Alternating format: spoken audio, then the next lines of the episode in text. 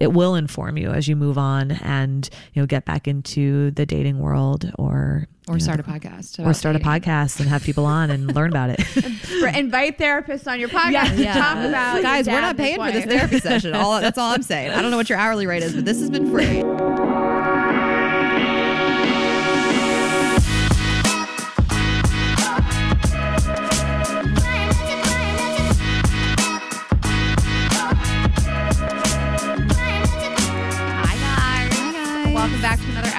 Of Girls Gotta Eat. Welcome back. You want to do it? It's like high 40s, kind of dark out.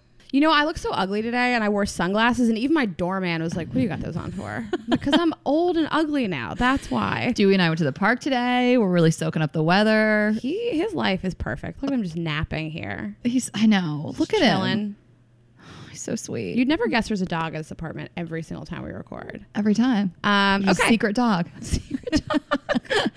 undercover puppy. Uh, thanks to Liquid IV for supporting Girls Gotta Eat. Liquid IV hydrates you two to three times faster and more efficiently than water alone with an added bonus of vitamins C, B3, B5, B6, and B12. Get 25% off liquidiv.com when you use the code GGE at checkout. And thanks to Feals for supporting Girls Gotta Eat. Feals has us feeling our best every day and it can help you too. Become a member today by going to feals.com slash GGE and you'll get 50% off your first order with free shipping.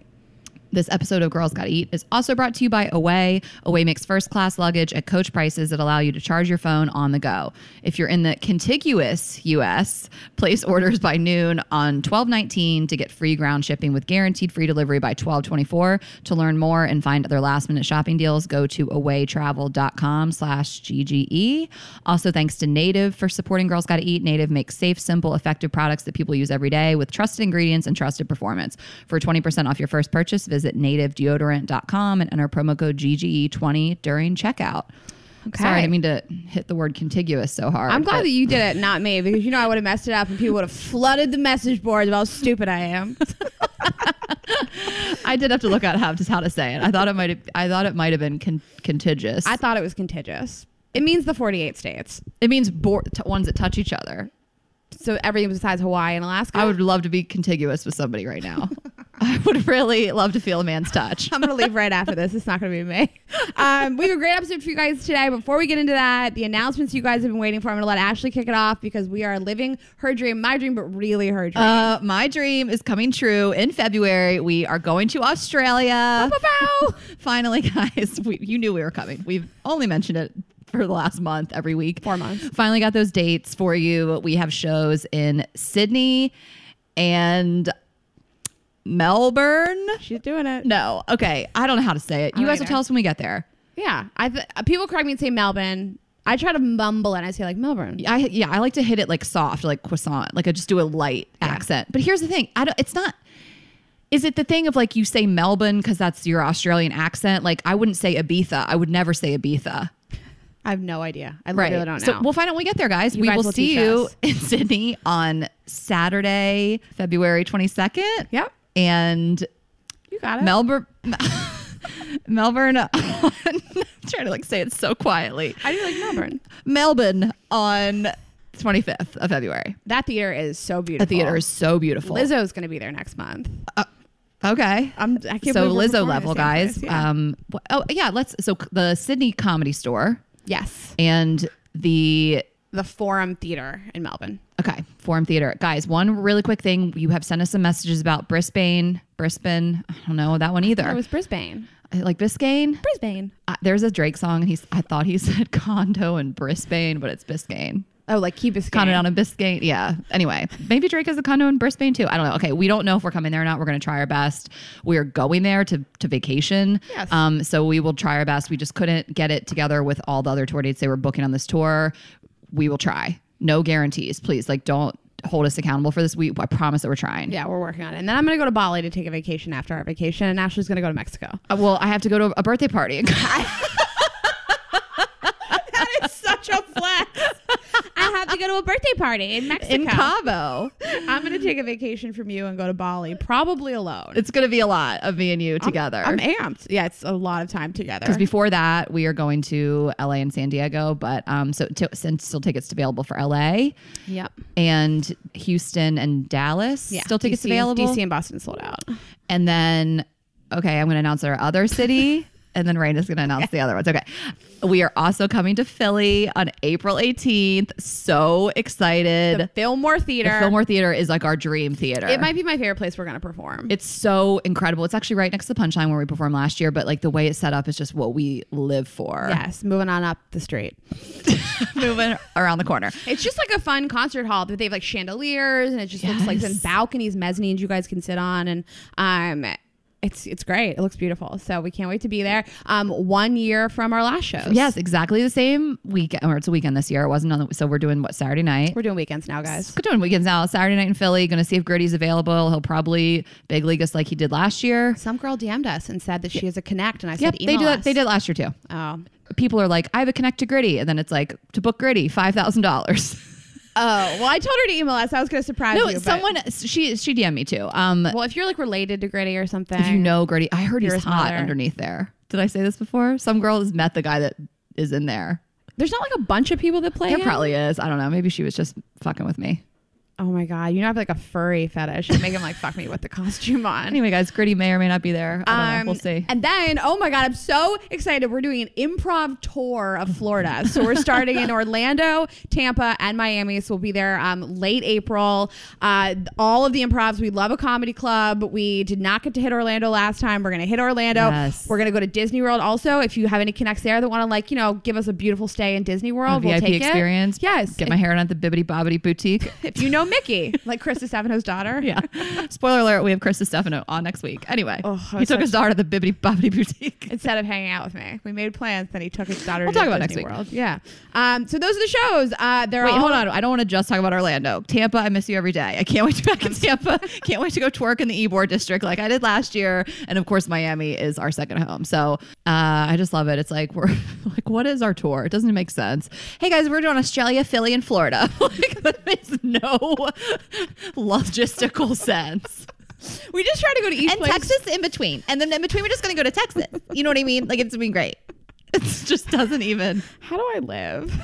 Also, guys, if you have any koala connections, just hit me up. Like, you know, a good place where I can hold them. I know a lot of their habitats were just destroyed by the brush fires, and I donated to that and stuff. So I just want to be clear, like, we are aware of some of the bad stuff that's happened in Australia. So um, if I'll go, I'll go volunteer at a koala sanctuary. I'll nurse them back to health. I don't care. If you guys know any place to go, see koalas. If you know someone that has a koala in their home, I don't know if people are out here domesticating them. Are there ethical places that are like more eth- like you know like you go to like Thailand and people were like don't go to like the elephant sanctuaries. I like, ethical. don't think it's like that. I don't think it's like that with with I know I know it's like that with tigers and elephants, but I think koalas are like a little bit different. But I don't I know that you could only see them in like one or two of the territories. I think New South Wales is one of them. So anyway, you guys We'll have any there. recommendations there? But I know I think some of them have to go to sanctuaries after the brush fire. So I'll go visit. I'll donate. I'll I'll hold them. I'll give them a bottle. I don't care. I'll do whatever. Give them a bottle like you're nursing them. I'll nurse them back to health. Um, I made a donation this week as well What? To Wikipedia. You have to support the art. I just I I texted Ashley. I was like, I just did the weirdest thing. She's like, I do that too. I just feel like I owe them for the amount of arguments they've helped me win. I love that you said that. That was so funny when you said that to me. Okay. Here's the thing. They really do ask though. Like when you when they're asking for donations around this time of year and you go to Wikipedia, they're like, "Hey, what's up? You've been using this for free to win arguments. We need your money." I'm like, "Click $5. Here you go." I just respect it. I watched, I listened to um the How I Built This about Wikipedia, which is a great podcast with Guy Raz, and um yeah, they're they don't like make a profit. They don't make any money. So yeah, I've been using it for free for years. I gave him ten bucks 10. for all the knowledge. oh girl. I'm just I'm wrong a lot. So like the fact that I get to like side text Wikipedia to figure it out helps me. Okay, so one thing one last thing about the shows. I've got to read you this email that we got. Okay. since this is the 16th, we will have just done our holiday show in New York, our first one, and we are headed to Chicago today. If you're listening on the 16th, we have Chicago shows on the 17th, 18th, and then our last New York holiday show on the 19th. But I wanted to read this um, really funny email, Rayna. The subject line is another listener who can't read. Did you see this? yes, I saw it. So she said, um, she goes, I don't think any of your listeners know how to read, including myself. Between the wrong address on their online orders, choosing the wrong colors, or thinking the Chicago show was tonight, Tuesday the 10th. So this came through on Tuesday the 10th at 9:48 p.m. last week. She goes, I literally bought a ticket to see you guys with just me, myself, and I, aw, and drove to Thalia Hall early to make sure I would get a good seat, considering I wasn't going with a group of friends. Got to the hall at 6 p.m. strong. Show starts at 8 Two hours ahead. Yep. and decided to go sit at the bar at the restaurant downstairs. Great restaurant, by the way. Great and bar, too. Order myself a drink and a cheeseburger. Great cheeseburger. Mid bite, I mind you, this lady next to me was like, "So have you seen a drag show before?"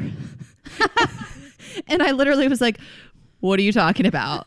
Long story short, I used to wonder how in the world people could get dates wrong. Now I understand. Shout out to Rob Boyd, Thalia Hall's beverage director, beverage director, for giving me two drink passes for when I return next week. Oh, I was gonna say we should buy her a drink next week for coming down to Pilsen by herself alone. I but I love a woman that will sit at the bar and have a cheeseburger, take herself out. I think it's the sexiest thing in the world. I know. So, Sarah, we will see you next week. I just thought that was so funny that, yeah, you're always like, oh my God, these idiots. And then it happens to you. I told you this, Rayna, that I, we were like coming down on all these people for, uh, they're fucking up their online orders. And then I did like the most embarrassing thing ever. I like, said I didn't get this thing and they were like it's in your mailbox and it was in my mailbox because I never checked my mailbox. I didn't think it was small enough to fit in the mailbox. It was there.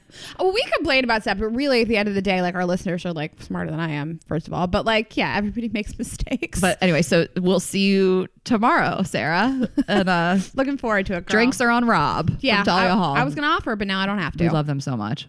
I can't wait. Actually, last year we went to Thalia Hall. We walked in what at four o'clock, and people were already pre gaming in Thalia Yeah. Hall because there's a restaurant and a crazy bar downstairs below the restaurant. Yeah, the like speakeasy. You know what's so funny that that woman was like, "Have you ever been to a drag show before?" And that girl might have been like, "Wait, are they drag queens?" Like she didn't know. like this whole time we've been in drag. and that's why we don't release the live shows.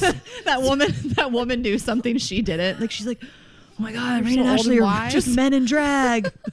this is what a spoiler. Okay. Well, we Um, can't wait to be there. I'm. I love Chicago. So my brother's coming to the shows, and his wife. I can't wait. I can't wait for you girls to He still is- DM me and ask if he's single. I can't wait.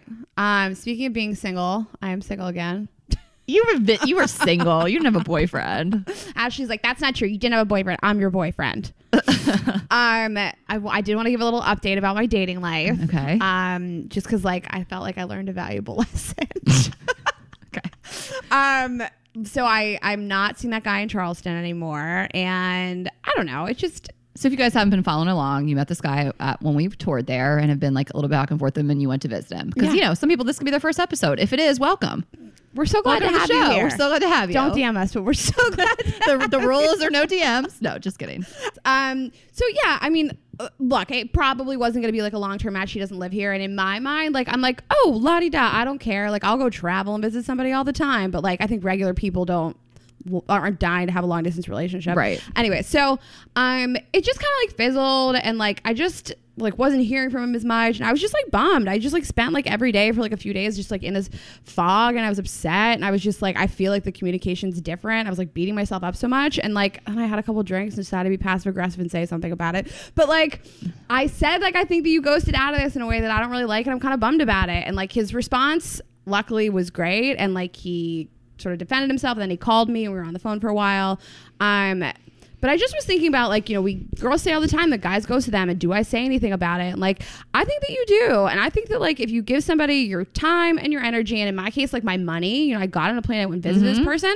I think that like if you are emotionally vulnerable to, per- to a person, not after one or two dates, but like after a month and a half of seeing somebody, like I think that you deserve to say like, "Hey, this happened, and we interacted with each other, and you were like ghosting out of this, and it's a bummer, and like what's going on here?" And I don't think there's anything weak or pathetic or wrong with saying that.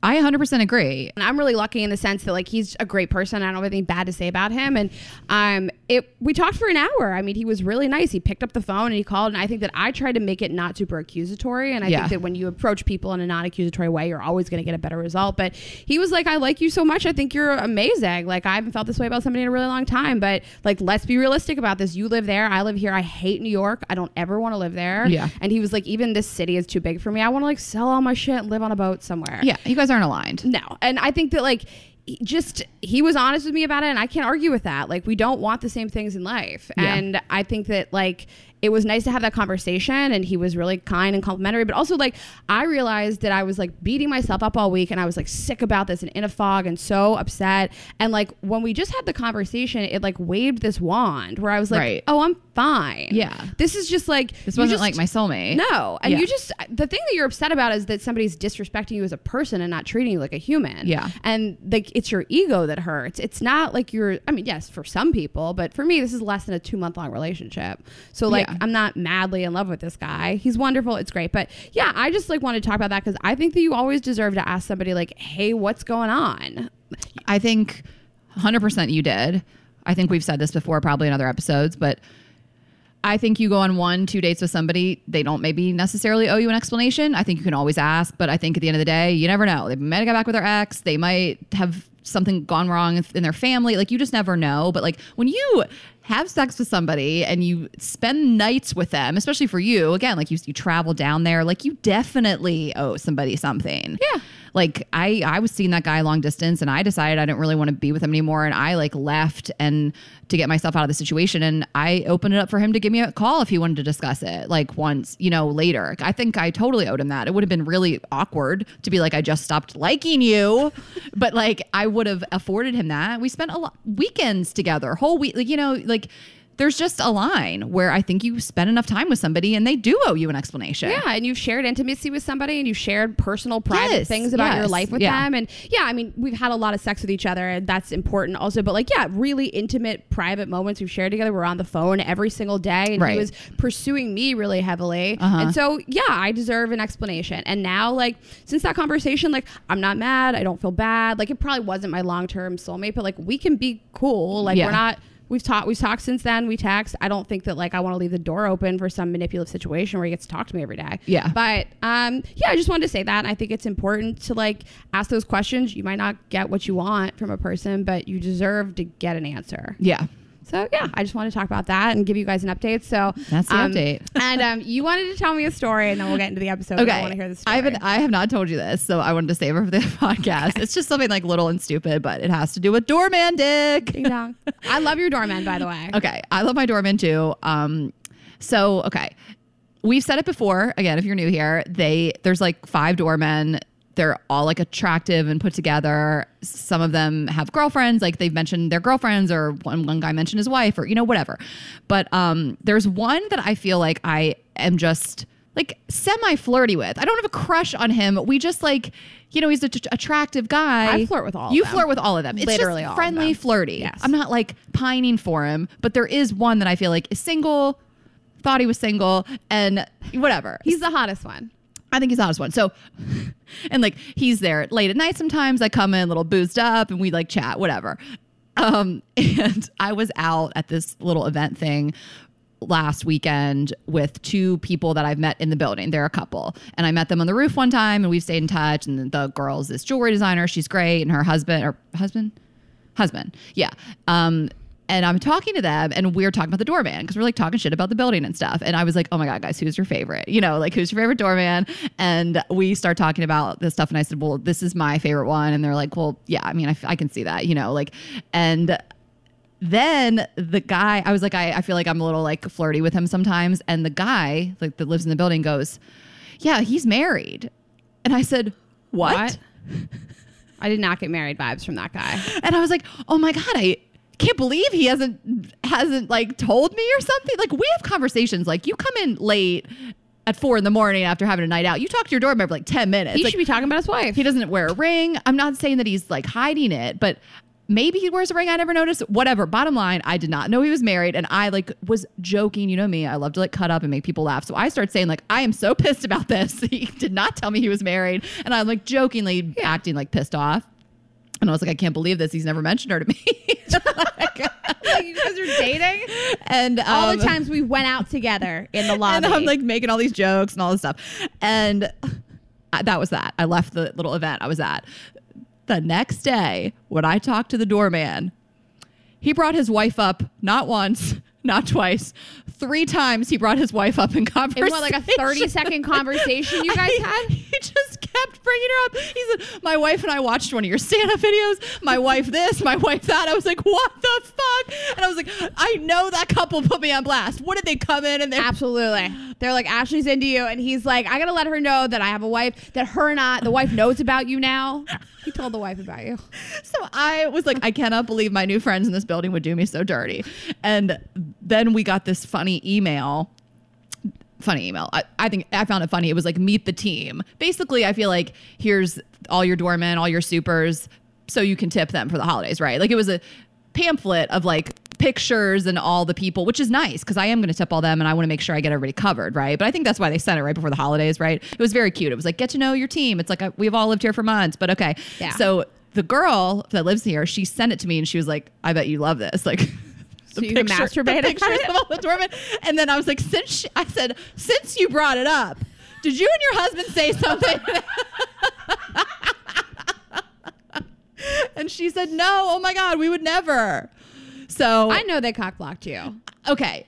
I just can't imagine they would say something that's so weird. Like they're adults. Like I can't. And plus, I'm kidding, guys. For this is all a joke. I'm How could not it come up trying to date the doorman. Huh? How could it come up in conversation? I can't imagine how she'd like organically. That's what I'm saying. I do not think her and her husband came home after that event and was like, "Oh my god, dude, Ashley is really into you. You got to tell her you're married." But I just find it suspicious that I've talked to him on what almost every day since September 1st. He never mentioned his wife. I say something about it. He brings her up three times in one call. What are the fucking odds that he and then, that? guys, what happened the other night was Rain and I were leaving this apartment, and he came in, and I like was like, "Oh hey," and kind of like hit him like playfully, like on his shoulder. I was like, "Hey, good to see you." And then Rayna goes, "Just out of my body for no reason at all. Like nothing. I just go, oh. what the fuck? Guy doesn't even know me. So it's like it's like I know that there's some kind of like back. Like it's like we've been talking about him. Yes, like if he if he really if this whole thing is true that he thinks I have a crush on him, which again I don't. You guys, it's all a joke. That. I went and It's like, like I'm complicit in the whole thing. playfully swatted him, and you go, oh, Yeah, it's like I've been waiting for this to happen. Like I'm complicit in it. almost died. He was like, "Oh, my wife's on her way." Like, I mean, he probably was like, "I got to get my wife in here to show Ashley so she stops hitting on me." I didn't know why that was so funny. By the way, for like the whole week, Ashley's like, "I got to tell you this. I'm going to tell you on the podcast." Ugh. That is funny. All we do is embarrass ourselves in front of those doormen. Yeah, I, I, flirt with all of them. I just can't. Do you think that couple told them? Told him? No, because I can't imagine how that would like organically come up without them being like Ashley is such a slut. Oh Yeah. my god, she's so obsessed with you. It's just, Weird like, what coincidence, odds? though. What are the odds? Because when he brought up his wife, it he really didn't need to. It's like he found a way in the convo to bring her up. Yeah, the way other men find a way not to bring it up, yeah, so he's one of the good ones. and the hottest one. All right, well that's good to know. I got to find out if one of them is gay and if the other one has a wife. Yeah. They're all hot. yeah, two. I think one is now. I know two of them have a wife. One of them has a girlfriend, and then the one is like twelve. You've been doing some late night sleuthing. Who's twelve? The new one, he just looks so young. So that's right up your alley. That's the one you like the most. And then the other one, we just were unsure about. You're just gonna slide right past He's that like, one. okay, because of what just happened. Guys, here's the thing. Here's what happened.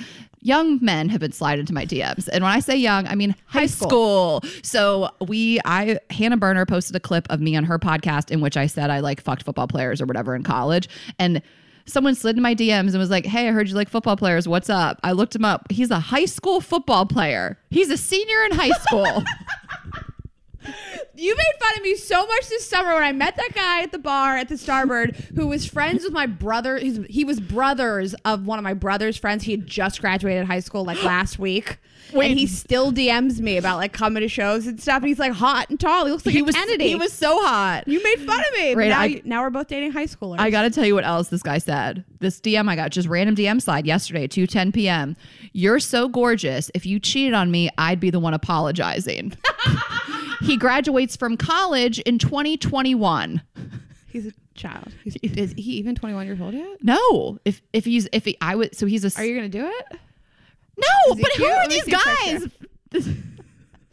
he looks kind of hot. I know that like that like 19 year old Okay, Kennedy 20 kid looks DM'd me about coming to our show in Pittsburgh and he was like maybe I'll show up and I was like maybe I'll let you.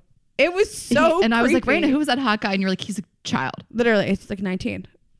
Which is still con- uh, of age, guys. Don't get us arrested. Um, 2021 college. So We'll be just entering the nursing. so not home. this, not like this next spring of college grads will be 2020. So he graduates from college two years from now, basically. He's 19. So he's Oh he could be 20. I think I graduated from college. I was 22. All right, well they can get Back in the at that 80s. age. Kids want to fuck too, you know. Oh my God! When did you say that? Like the second second episode. episode. It was so so long ago. Deep cut. I just yelled it Such a deep cut. Kids kids want to fuck too. All right, we should get it. All right, let's get in the episode. Speaking of kids, we're talking about family today. Oh yeah, great transition. Um, okay, so really? we- but um, we are we're doing it. We're really doing it. Um, I'm really excited about this episode today. We have searched far and wide for somebody to cover this topic with uh, justice to it. Um, so we're talking about families today. Um, in the house studio with us and Dewey, we have a licensed marriage and family therapist. She has her own private practice in New York City. She does tons of speaking events, retreats, workshops. She has a huge Instagram account called Mindful MFT, which focuses on transformation through self and relationship awareness. Um, welcome to the house studio, Vienna Pharaon. Thank you for having me. Thanks for being here. Vienna Pharaon. It's a name, right? That's a name. That name could go either It's way. That yeah. could be a porn name. It could be. It could like a classy one. Thank you. I, I appreciate that detail. Porn star slash therapist. Yeah, we're we're off to a good start. Is that your married name or is that your name? yeah, that's my name. That's my name. my original name. Oh, I, I did keep my your main last name. name. Okay. Born Yeah. and raised. Yes, born and raised. That was a thing.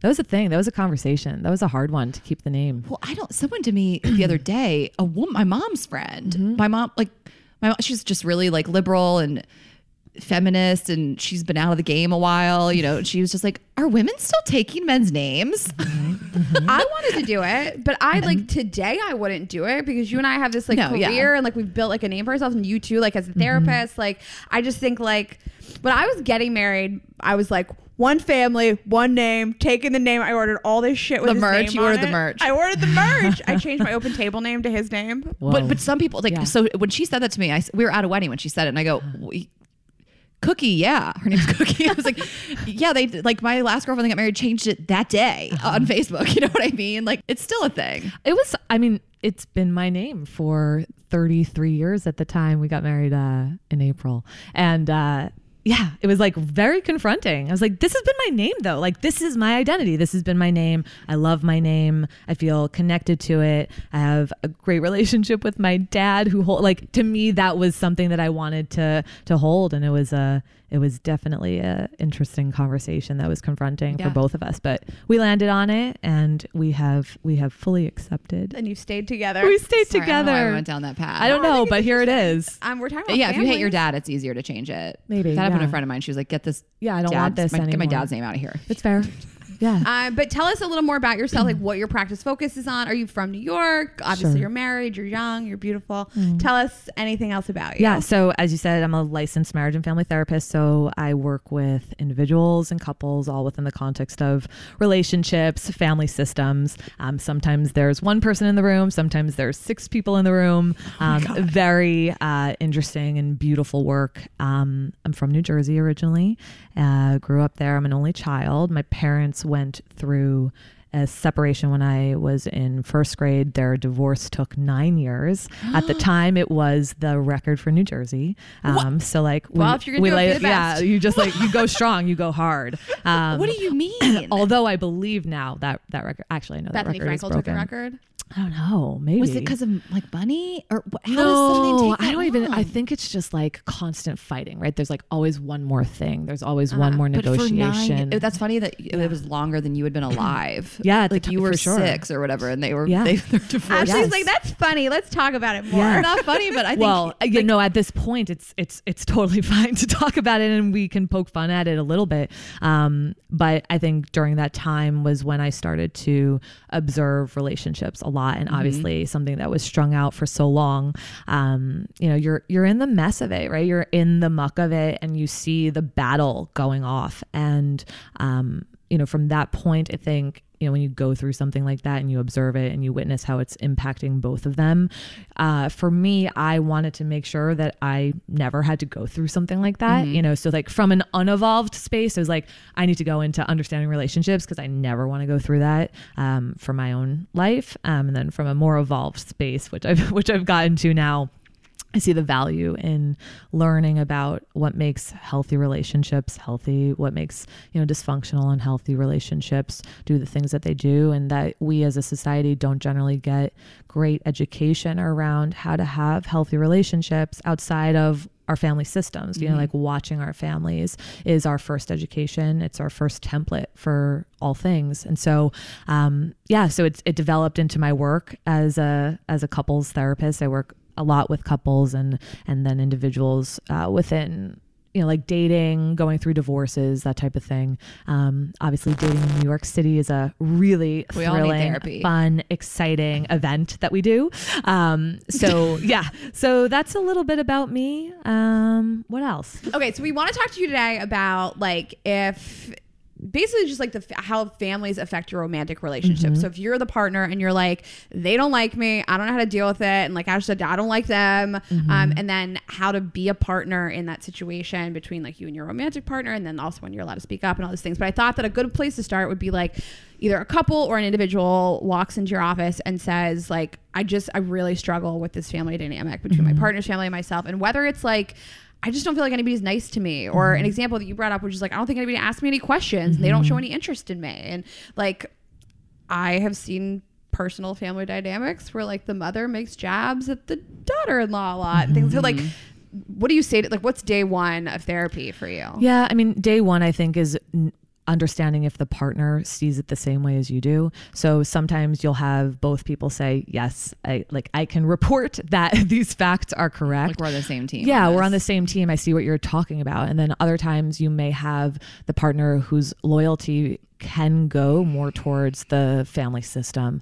And I think when that partner is not able to see what it is that you're saying, that part's a, that's that's really hard, right? So I think we probably have to talk about either both. or, yeah. right? Because I think when you do have a partner who's like, you're right, like I see everything that you're saying, and I'm sorry that you're having to deal with this and, and going through it. Um, obviously, those conversations can be a little bit easier than the ones when you're having to like fight for it and like try, you're really desperately trying to get your partner to just see your perspective. And, Absolutely. you know, like have your back. They're not even comparable. Yes. Like I feel like I could put up with a lot if my partner was recognizing it and validating me, as sure. opposed to like him not knowing his mom's a psycho. Sure. Yeah. Like how do you?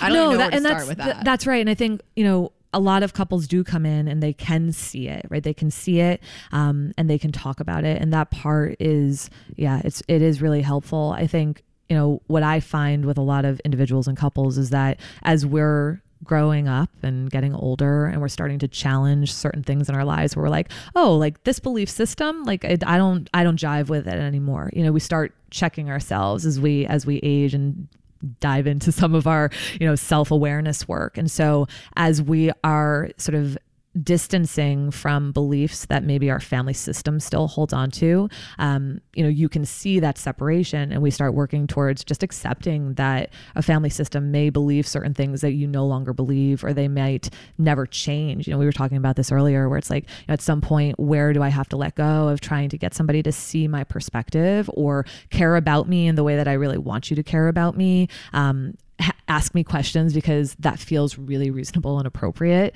um, where you do accept the capacity to which like a family member may or may not go but if you have your partner who's on board with you right i think that that the acceptance part of that is is much easier You're so right. I never thought about it like that. Like I could probably you're right. I could probably accept not really loving my partner's family as long as my partner was like, Yeah, they're annoying. And this sucks and I, I'm on your side. yeah, it's two separate things. So I guess let's talk about the harder one where like you, your partner is not seeing what you're seeing. Mm-hmm. So like I'll give you an example of a couple that I know. And like I think the mother makes jabs at the daughter-in-law mm-hmm. a lot. And her husband sees it but doesn't thinks that she provokes it a little mm-hmm. bit. And so mm-hmm. I think he sort of acknowledges the behavior but is still like, well, you sort of set yourself up for this and I don't agree with that at all mm-hmm. whatsoever. I think that she's wonderful and I've watched it happen and I don't agree with that. So like if you're the partner, like how do you fight back against that? If your other partner is just like, yeah, well, you brought this on yourself or Deal with it. Yeah. I mean, I I would want to know what feels concerning about going up against mom or setting that boundary with mom, or like why does that feel threatening to the the husband? I think it's the husband in this this case where it's like like what is confronting about that? What's the threat about doing that? If you see what it is your partner is saying, but you just don't want to confront mom, like why, right? Like what about that dynamic? Dynamic? What about that family system is blocking that? Like, are you a son who has always wanted to please mom? Are you a son who um, knows that if you go up against mom, she becomes critical or she might cut you then? Or like, you know, there's there's a reason why a person doesn't go into that space. And especially when you're saying like, no, like if you're an objective viewer of it and you're like, she's great and she's fine and she's not really doing anything provoking um, that you know is reasonable to get that type of response then you do want to look at why that other person feels concerned or threatened or has some type of stress response to actually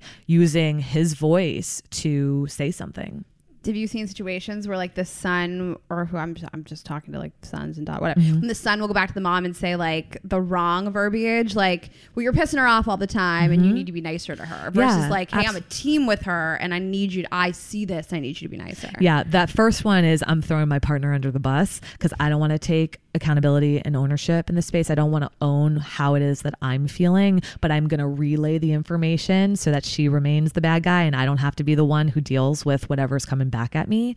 Right. So it's like, it's really important for in partnership for both people to be able to own what it is they're experiencing and name it and you know have that conversation if you know if they're willing to. Like i don't know where the relationship goes if there's no loyalty in it. That's really hard right. over and over and over again right? If your partner can't see what your experience is or finds a way to invalidate it or finds a way to dismiss it right? That's gonna that is going to tear at the relationship over and over and over again at a certain point. It may tear too much. Right. And I mean, it's just tricky because old people don't change. Mm-hmm. Like they can, but I see a lot of friends that have these problematic parents and they're just like stuck in their ways. Like I don't know what what they I mean, how often do you see like a mom be like you're right. Mm-hmm. I should be nicer. like it's just I don't know. Yeah. Like have you seen I don't know. Yeah, I mean, so I generally say people people are not going to change until they're going to change. Right? Like I'm not going to sit here and predict that like you'll never change for the rest of your life. I use my dad as an example because he was um so he was blessed with a therapist as a daughter. so he was going to go up against this for a while, but he used to be um, like a really reactive, um, manipulative kind of gaslighter who, um, like, I was the only person who could really track what he was doing. And so I would really battle with him because he couldn't get it over me. Um, and so becoming a therapist like he he really clung to that way of being and living for a really long time and i think you know my dad is now he's turning 82 um so he's he's definitely older mm-hmm. um and in the last i'd say probably 6 or so years um, i just kept bringing things forward and naming them with him. You're being invulnerable right now. You're being defensive. I'd really like to know how you feel. And I would just keep going with him. And he has changed mm-hmm. in drastic ways. And he is so wonderful, so honest, so wow. vulnerable. Like, will bring his, I mean, still a struggle with certain things, but like, I have seen him make shifts. So that may be, um, you know, one in a few, because I do agree that a lot of times people can get so stuck in their ways and they are unwilling to do the work to really dislodge themselves from their patterns and their programming. So I would agree that you generally go into this with the acceptance that I'm not banking on you changing, right? And so if I'm not banking on you changing, the only thing that I can control is me, right? It's how I respond to it, it's what I do with it, it's how I engage with it, it's the boundaries that I set with it, and I that's the only thing that I can you know, attach to. Yeah. All right. Well, we're just going to take a very quick break to talk about some of our partners for this episode, and we'll be right back. First off, I am telling you guys about Away. You know that we love Away luggage so much. As you're listening to this, we literally might be traveling to Chicago right now, both with our Away suitcases in hand. Uh, they make affordable, high quality suitcases that also charge your phone. So the phone charger is great. Charge all your devices with your suitcase. And I cannot stress how high quality and lightweight these suitcases are for really affordable prices that you're not going to find elsewhere for this type of quality. Uh, the best part is the four 360 degree spinner wheels. They won't get stuck, they won't break break. I don't even have to pull my suitcase behind me. It just rolls right next to me with a light touch in the handle. If you're still pulling your suitcase behind you in end of 2019, 2020, you need to upgrade your life. You are not living your best travel life at all. They are theft proof. The patent pending interior compression system helps you pack better. So even if you're an overpacker, you can stuff everything in there that you need. Lifetime warranty. If anything breaks, they'll replace or fix it. And there is a risk free 100 day trial period. If at any point you decide it's not for you, return it for a full refund, no questions asked. The suitcases are beautiful. You guys have probably seen them all over Instagram all kinds of colors, whatever you're into. You want black, navy, hunter green, whatever. And they always offer limited edition colors as well. There are four sizes the carry on, the bigger carry on, the medium, and the large. I have the carry on, the bigger carry on, and the medium. And I actually just bought a medium for my mom for Christmas. Don't tell her. Uh, on that note, they make incredible holiday gifts. I got mine for Christmas a couple years ago, and I'm returning the favor with my mom this year. So, also for holiday travel, they are such a must. They're just going to make the travel experience so much better, so much less stressful when you're not lugging a bag behind you. We're obsessed and we have a deal for you guys. Of course, traveling during the holidays can get crazy, but getting away can make every trip a lot more seamless. To learn more and find last minute shopping deals, go to awaytravel.com slash GGE. If you're in the contiguous US, you can place an order by noon on 1219 to get free ground shipping with guaranteed free delivery by 1224. That's awaytravel.com slash GGE. And you're going to get that free shipping if you order by noon on 1219. Yes, and I'm telling you guys about Feals. Um, you guys know I talk about CBD oil all the time. Um, so it is the perfect thing for stress, anxiety, chronic pain, trouble sleeping, uh, the kind of things that everybody experiences all the time. You're not alone. I experience it as well. So we've we are partnering with a company called Feals. That's F E A L S. They're a premium CBD delivery company, and they deliver it right to your doorstep, and it'll naturally help you reduce things like stress, anxiety, pain, sleeplessness. Uh, basically, it's just a little bit of oil. You put a couple droplets under your tongue, hold it for just a minute, and then honestly, you feel better right away. If you're new to CBD Feals offers free CBD hotlines for you guys and text message support, help guide you through the personal experience. It's all natural. There's no high, there's no hangover from it, and there's no addiction, unlike any other kind of products. So, completely natural, and it can help you guys feel your best every single day, too. Uh, so, they have a membership program. You can join Feals to get it delivered to your doorstep every single month, and you'll save money on every order. You can also pause or cancel anytime. We're giving you guys a discount as always. Become a member today today going to feals.com slash GGE. That's F E A L S. And you'll get 50% off your first order with free shipping. That again is F E A L S.com slash GGE to become a member and get 50% off automatically taken off your first order with free shipping. Feals.com slash GGE. Okay, back to Vienna. Okay, so just we can kind of wrap up this segment and kind of move on to the other part, the more preferable relationship. But like, you're a woman, your partner, you are not getting along with his family. You guys keep butting heads, whatever it is, his mom, his sister, whoever, and he does not see it. I mean, what what is the? I know there's no answer. I know every situation is different. Like we can't just put everything into a box. But are is it just you go straight to the therapist office, or I mean, is there language you can use? I mean, how do you see a breakthrough happen? Is sometimes the third person is helpful. There's Right. a lot of people who will come in and you know one partner will um will be saying something and then I will say something and the other person gets it. Yeah. then the original person is like, "Really? Are you allowed to curse? oh God, yeah. Curse it up, girl. Like what in the actual fuck? I've been saying this for so long and now she says it once and you like get it and hear it. And so, yes, sometimes it is about um, having a third party come into it who's able to reflect back what's being like what I'm observing, right? But I think probably one of the most important things is that when you're having that experience, not wavering from it, right? Not backing down from it, not like throwing in the towel and being like, I guess this is how I'll be treated, you know, like that you just stay firm and committed and grounded to this is the experience and I'm and I'm not okay with it, right? I think like what we're talking about are things for people where they don't feel okay with how they're being treated. And so the negotiation for them is not to become okay with how they're being treated, right? Like they are observing something that doesn't feel okay for them and they have to stay to it. So it's still voicing it, it's still bringing it forward. Um, it's, you know, I think sometimes we can become accusatory about the family. And so owning like how it is you feel, obviously in therapy, we talk a lot about starting with I statements, um, which I think like sometimes is the role of the I and like a little bit annoying and feels elementary. But there is something about just saying like, listen, this is my experience of what's going on, and and I feel like less than I don't feel honored in this space as opposed to your mom's a bitch or like I can't stand your family. Or, like that is going to be the thing that puts somebody on the defensive, especially if they like care about their family or love their family, don't want to see their family as flawed. And so when you can start to invite them into understanding their perspective and saying maybe the intention is not meant to be this way, but the impact on me is I feel not part of this family. I don't feel seen, right? Like if somebody's not asking any questions, Sure.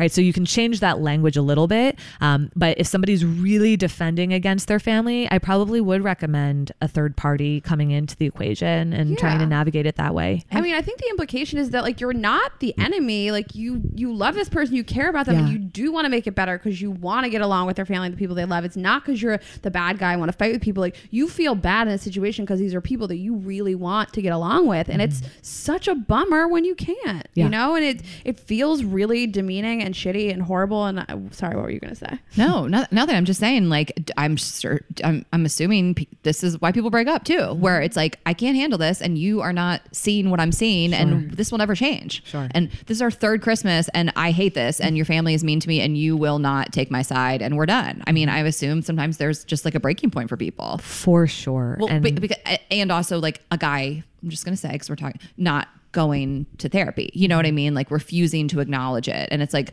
well, that's going to be the rest of my life. So mm-hmm. see ya. I'm going to mm-hmm. find somebody that validates me. yeah, You know? absolutely. You And don't that, have to be best friends with people. You just still have to feel respect when you go into their homes. For you sure. know, I, I don't need to be best friends with all my significant others' moms, but I do need to be acknowledged and respected. Yeah, and as we said at the beginning of of the podcast, it's like as long as you feel like you do have a teammate who sees it, you know, like how sometimes with couples they have their own little like language or their look or the like grab under the table and you like squeeze the knee or whatever it is, and it's like when you feel that sense of like, okay, you've got me, so that's our, like I don't have to get caught up in this. That do, that is relieving, and then there are boundaries. Like maybe we only go for a couple of hours and then we don't stay over. You know, if it's like a Thanksgiving or you know some something over the um like December holidays. Like so that I think is important when you can trust that your your person that can see your perspective, um, even if those people then don't respect or change at all. Right. And I mean, I, that's to me, I, if I was dating somebody and their family was really terrible and we just didn't like each other, uh, uh, if he didn't either and he's like, we just got to deal with mm-hmm. this, like, I'd be like, okay, this is your family. I'm not trying to, if you're not trying to change your family, I'm not trying to change your family mm-hmm. as long as we're on the same page. Right. Do you think there is anything you can do in those situations? Like if your partner agrees with you and you're like, I just really don't like these people. You stay in a hotel instead of like being in the home. Yeah. For right. And just like, yeah, minimizing the time, like boundaries probably are important too. boundaries are important having a little bit of a plan is important if you're going into um, their home um, like h- his family's home or your home right? Having that plan ahead of time of you know do we need to stay at a hotel? Do we how many days are we actually staying there? What's the plan for the day? Do we get out of the house to go get a coffee instead of like having breakfast with them? Like how do we take that time away so that you know if my limit is like two or three hours before i need that break you know it's it's that you guys agree on it ahead of time so that you're not sort of in like in the midst of it all and then looking for your you know lifeline so yeah thinking about it ahead of time is is important i think having some humor with it too is good you know i think when couples do see eye to eye um, for example if somebody doesn't ask any questions you know you just insert yourself and you start talking about yourself and Right. it's just like there's like humor to it you sort of know what the other person is doing Yeah. and you're and you're backing them Right. um but yeah setting boundaries and knowing what's going to allow you to just be grounded in that space is is probably the most helpful thing. Because I assume I, I picture scenarios where like you don't put the plan in place ahead of time and you don't alert your family the, the partner that that's it's their family. They don't alert them to like hey mm-hmm. Ashley and I are going to go do this other thing at this time and then you're stuck in a situation where the mom's like well I thought you were doing this with us and then it just all blows up And then Ashley becomes the bad guy. right You know, like, it makes yes you then like the bad yes guy. and then the guy like maybe he's floundering and he's Mm-hmm. just like well it's because ashley or you know i think that it's like this lack of communication up top For sure. because i think you can talk to a family and I'm, i'm not the therapist here but ahead of time and be like, just FYI, we're doing this and this is how we're going to do it. And the mom might freak out then, but at mm-hmm. least she's had time. I keep saying mom.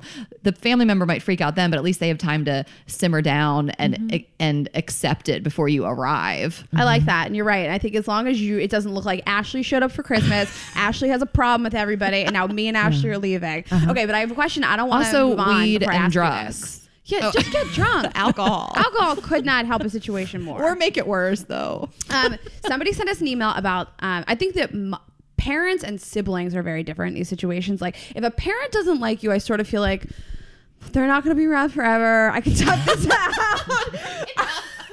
I can wait it out till they die. Also, like they're not going to change. They're of another generation. But if a sibling, unless you, I mean, brothers are never going to not like you. It's sisters that don't like. Do you have different advice when it's the person that's your age that doesn't like you, and like why? Okay, so I'll just give you like I had a boyfriend for a while. The sister just had no interest in being around me. We'd make plans with her. She'd cancel them. We'd buy mm-hmm. tickets to things she wouldn't show up. She just had this like issue with me. And no i mean yeah i'm sure people have an issue with me but she and i just never spent any time she just was not interested. I think she felt like someone was taking her brother away from her. She didn't even know me. There was no reason for a problem with me. So um is there like different advice if it's a sibling I know, but what you just described is someone who is lacking their own Is obsessed self their awareness. brother. Well, oh. sure, like upset, may, like he has didn't like it when i made jokes about her him wanting to But you sleep do with her. see that. I had a friend Yeah. that that was the same thing with her husband. The That- sister, that'll- Yeah. the sister like didn't relax Yeah. until she found somebody and got married. She mm-hmm. was like, Yeah. had a weird thing with her brother. So you, you right. So we don't know what's happening in their internal world. But when somebody doesn't like you for for no reason, right? You can assume that there is something that's going on internally for them that they haven't been able to address and really iron out. So you know, I think culturally we find we have so much pressure around like family systems all fitting together, and we're going to be one big happy family, and everybody's going to get along, and that's not that's not true. I, I think that needs to be updated mm-hmm. because really what we find is that most people are are moving away from trying to force the round peg into the square hole and you're creating the family system that you really want to have. For some people who have great family systems like that's awesome. That's wonderful. That's beautiful that you can expand that. But for a lot of people they're using friends as family. They are, you know, get it partnering and then maybe having children and and having that nucleus be their family. And when you have people who are resistant to like receiving you, liking you and won't challenge the things that are blocking them, there's not much for you to do. Or you can ask a partner to like get curious with a sibling to be like, hey, what's going on? Like, you know, I, I notice that you don't like my partner, like any feedback there. Like there could be space there. Maybe at some point you sit down with her and you ask her, like, I really do want to have a nice relationship with you and I'd love to spend more time and get to know one another. But like I can't really I can't really tell where you're at with that. And like, is there something that I'm doing that's bothering you? Like, is there feedback there that you want to give me? Because I would really like to have have a healthy relationship with you. And you know, sometimes that can go somewhere and other times people might like what you were saying before, Ashley, like, um, I'm not going to be okay until I have a partner too, right? Like that part feels really threatening. Or if it's a, you know, sometimes when it's a younger sibling who's partnered and you're not mm-hmm. partnered as the mm-hmm. older oh, sibling, yeah, like, yeah. you know, the intensity around that where you feel like you're behind or how can my younger sibling or cousin be getting married and I'm not, right? So there's a lot of narratives in there that if we're not checking them, they can play into like, I hate you and I don't even know why I hate you, but I do.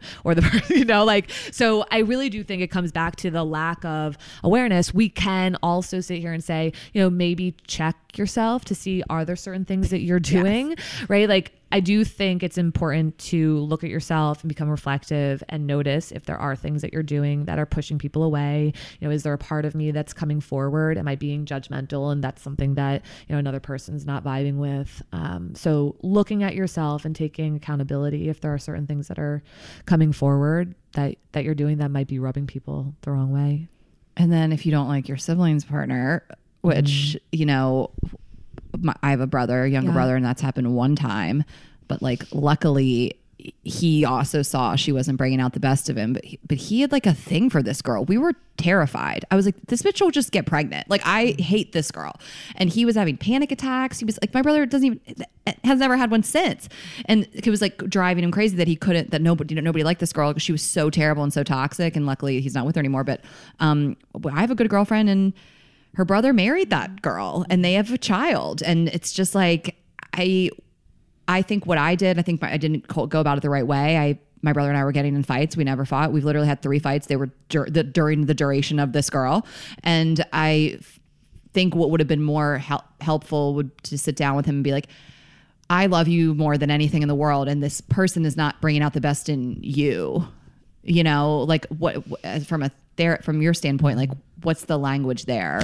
Yeah, I mean, I think you're right in terms of where you, where you probably could have gone with it because I think what I hear from you is that you're protective of him, you love him, you don't want him to be in a dynamic that is unhealthy or dysfunctional for him. If he's having panic attacks for the first time in his life, like, hey, you know, like, is this Yeah, relational or like, you know, what is this that's coming forward and coming from it from a space of of love and compassion, but at the same time, sometimes people need to learn their, own, their own. thing, you know, and that's the thing that's so hard when you watch someone who's in something that's unhealthy and you, whether it's a friend, whether it's a family member, and you sort of want to step in and save them from it or block them from it or not have them go down that path. Like that's not, it isn't your work. As a person who loves somebody else, absolutely you can reflect back to them what it is that you see and you can express concern but you can't choose for them right? Like you can't solve that problem for them. That's that's their that's their story to earn you know like that's their work to earn.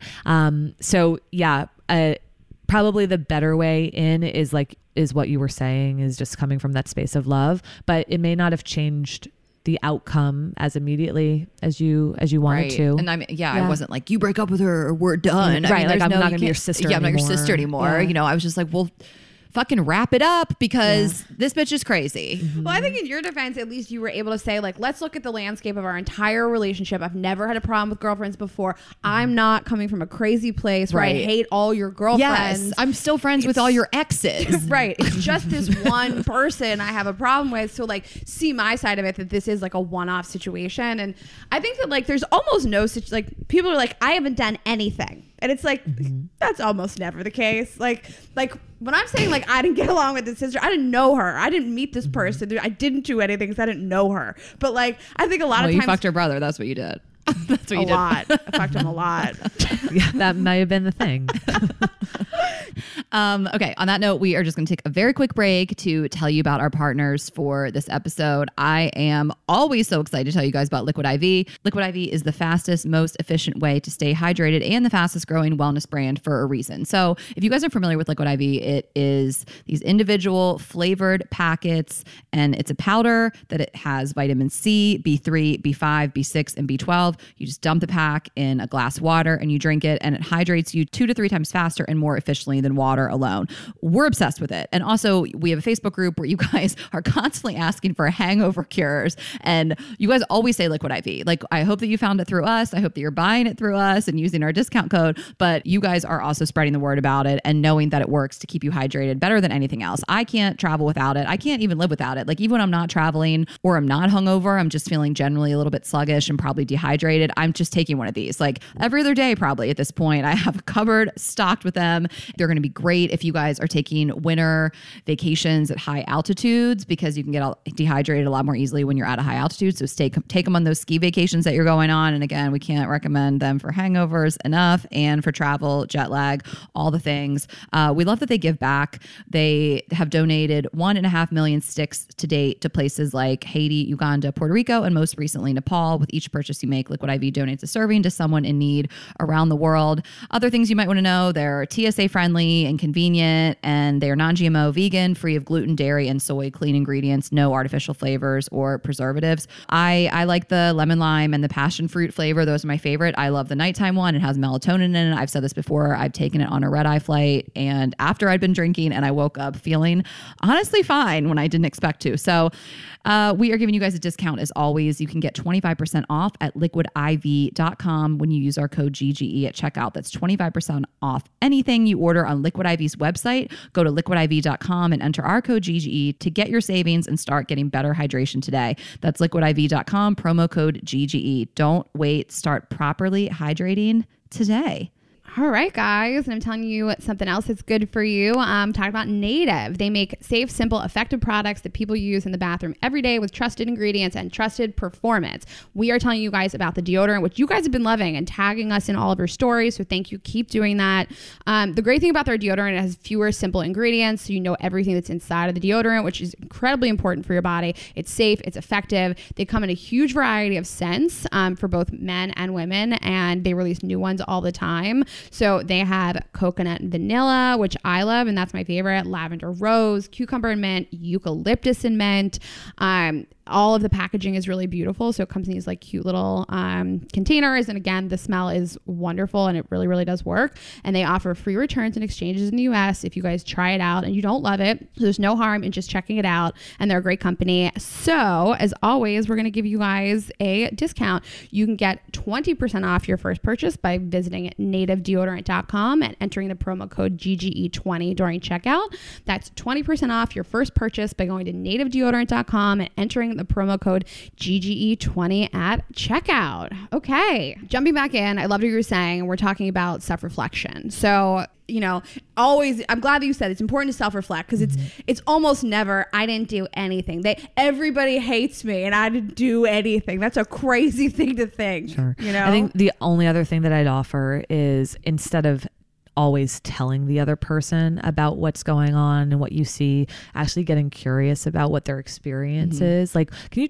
can you tell me about your relationship with her? Like, I I would like to know because maybe it looks a little bit different than you know what we see in our family gatherings. Yeah. and like actually understanding what he experiences with this person. I know this is long long gone, but um, you know, for anybody who's listening, right, getting curious instead of sometimes we come in like bulldozers and we're like, this relationship is bad and it's not for you, and I can see it, Uh-huh. right? I can see so clearly, and that's you know yes the reflection is is positive and powerful in many ways but or coming from a good place but also understanding what their experience of the relationship is because maybe they do open up and they say like it's been really hard or I don't know how to get out of it or mm-hmm. I'm really scared of X, you know. And so I think offering curiosity and asking questions about the relationship can also be something that we lean into. Well, and maybe just so you understand why they love this person, so you can break that bond. I'm kidding. Um, but like trying to understand.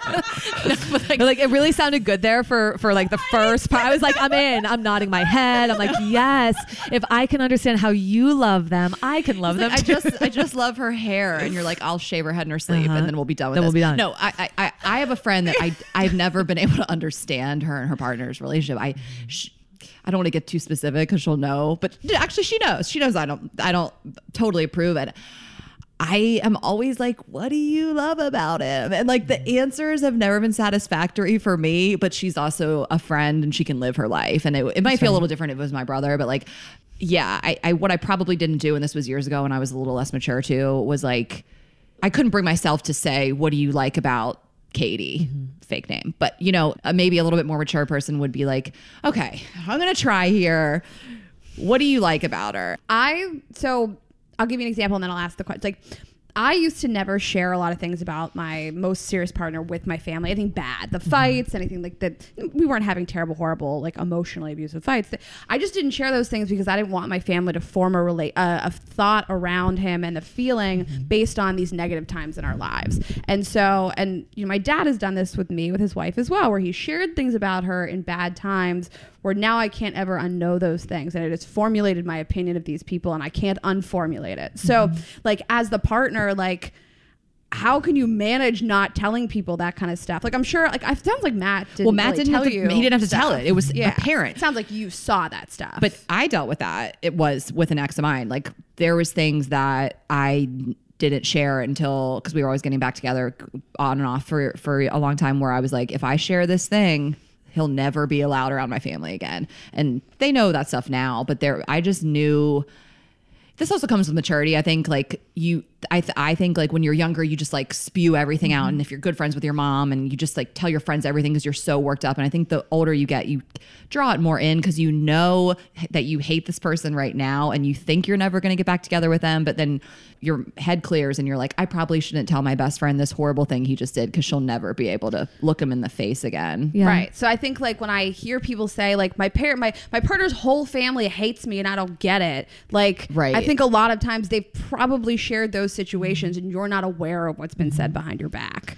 Yeah, a lot of couples have agreements with each other around, you know, like the privacy of some of the more intimate details of, of the relationship. Like, yeah, you don't just go off and tell your, you know, a parent every time you have a fight. And, mm-hmm. you know, I, I do get that. Like, you're trying to protect the image of the person. And, you know, a lot of times we don't go and talk about all the positives. Like, we don't, we tend to focus on sharing the negatives because in those times is when we need more support. And, you know, sometimes we're looking for people to validate our side of things or our experience. So, yes, like, is there there should there be a boundary around how much we spew and how much we share? Absolutely. Is there a need to sometimes share that with someone you trust whether it's a therapist or you know a really good friend who you who you know is able to have I like to call it like elasticity with the relationship where it's like okay like we all go through hard things Right. we You- you all you that know like that, you like, you have right she'll be fine no that's matter what. right because the reality of it is is like we all we all have hard moments right like sometimes some relationships have many more of them and they're much more frequent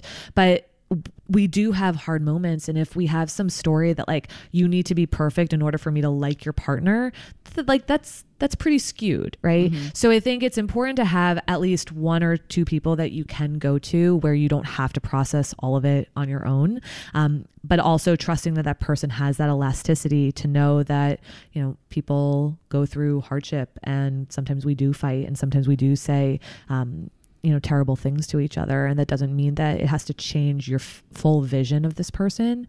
The other piece that i want to say is that you know sometimes for example if it's something like a partner has cheated That's what I was going to you know, say. it's when when you go through that healing process and if you do choose to stay with that person through it and after it when you are really grounded in that decision most people can feel that and understand why you've chosen to commit to this relationship why you've chosen to like uh, whether it's a, a forgiveness or a letting go or starting a new chapter. And so when you can present why you guys are staying together, you know, generally speaking, people will get on board with that. If you feel unsure, then people feel unsure, right? It's like sort of that energy that you bring to it. Like if it's like, we fought, now we're back together, we fought, now we're back together, and like nothing's changing, then people are like, ugh, bullshit, you know? But if you are actually leaning into the work and you've come out the other side of whether it's therapy or whatever it is that you might be doing to um, reconcile, and it's grounded and clear,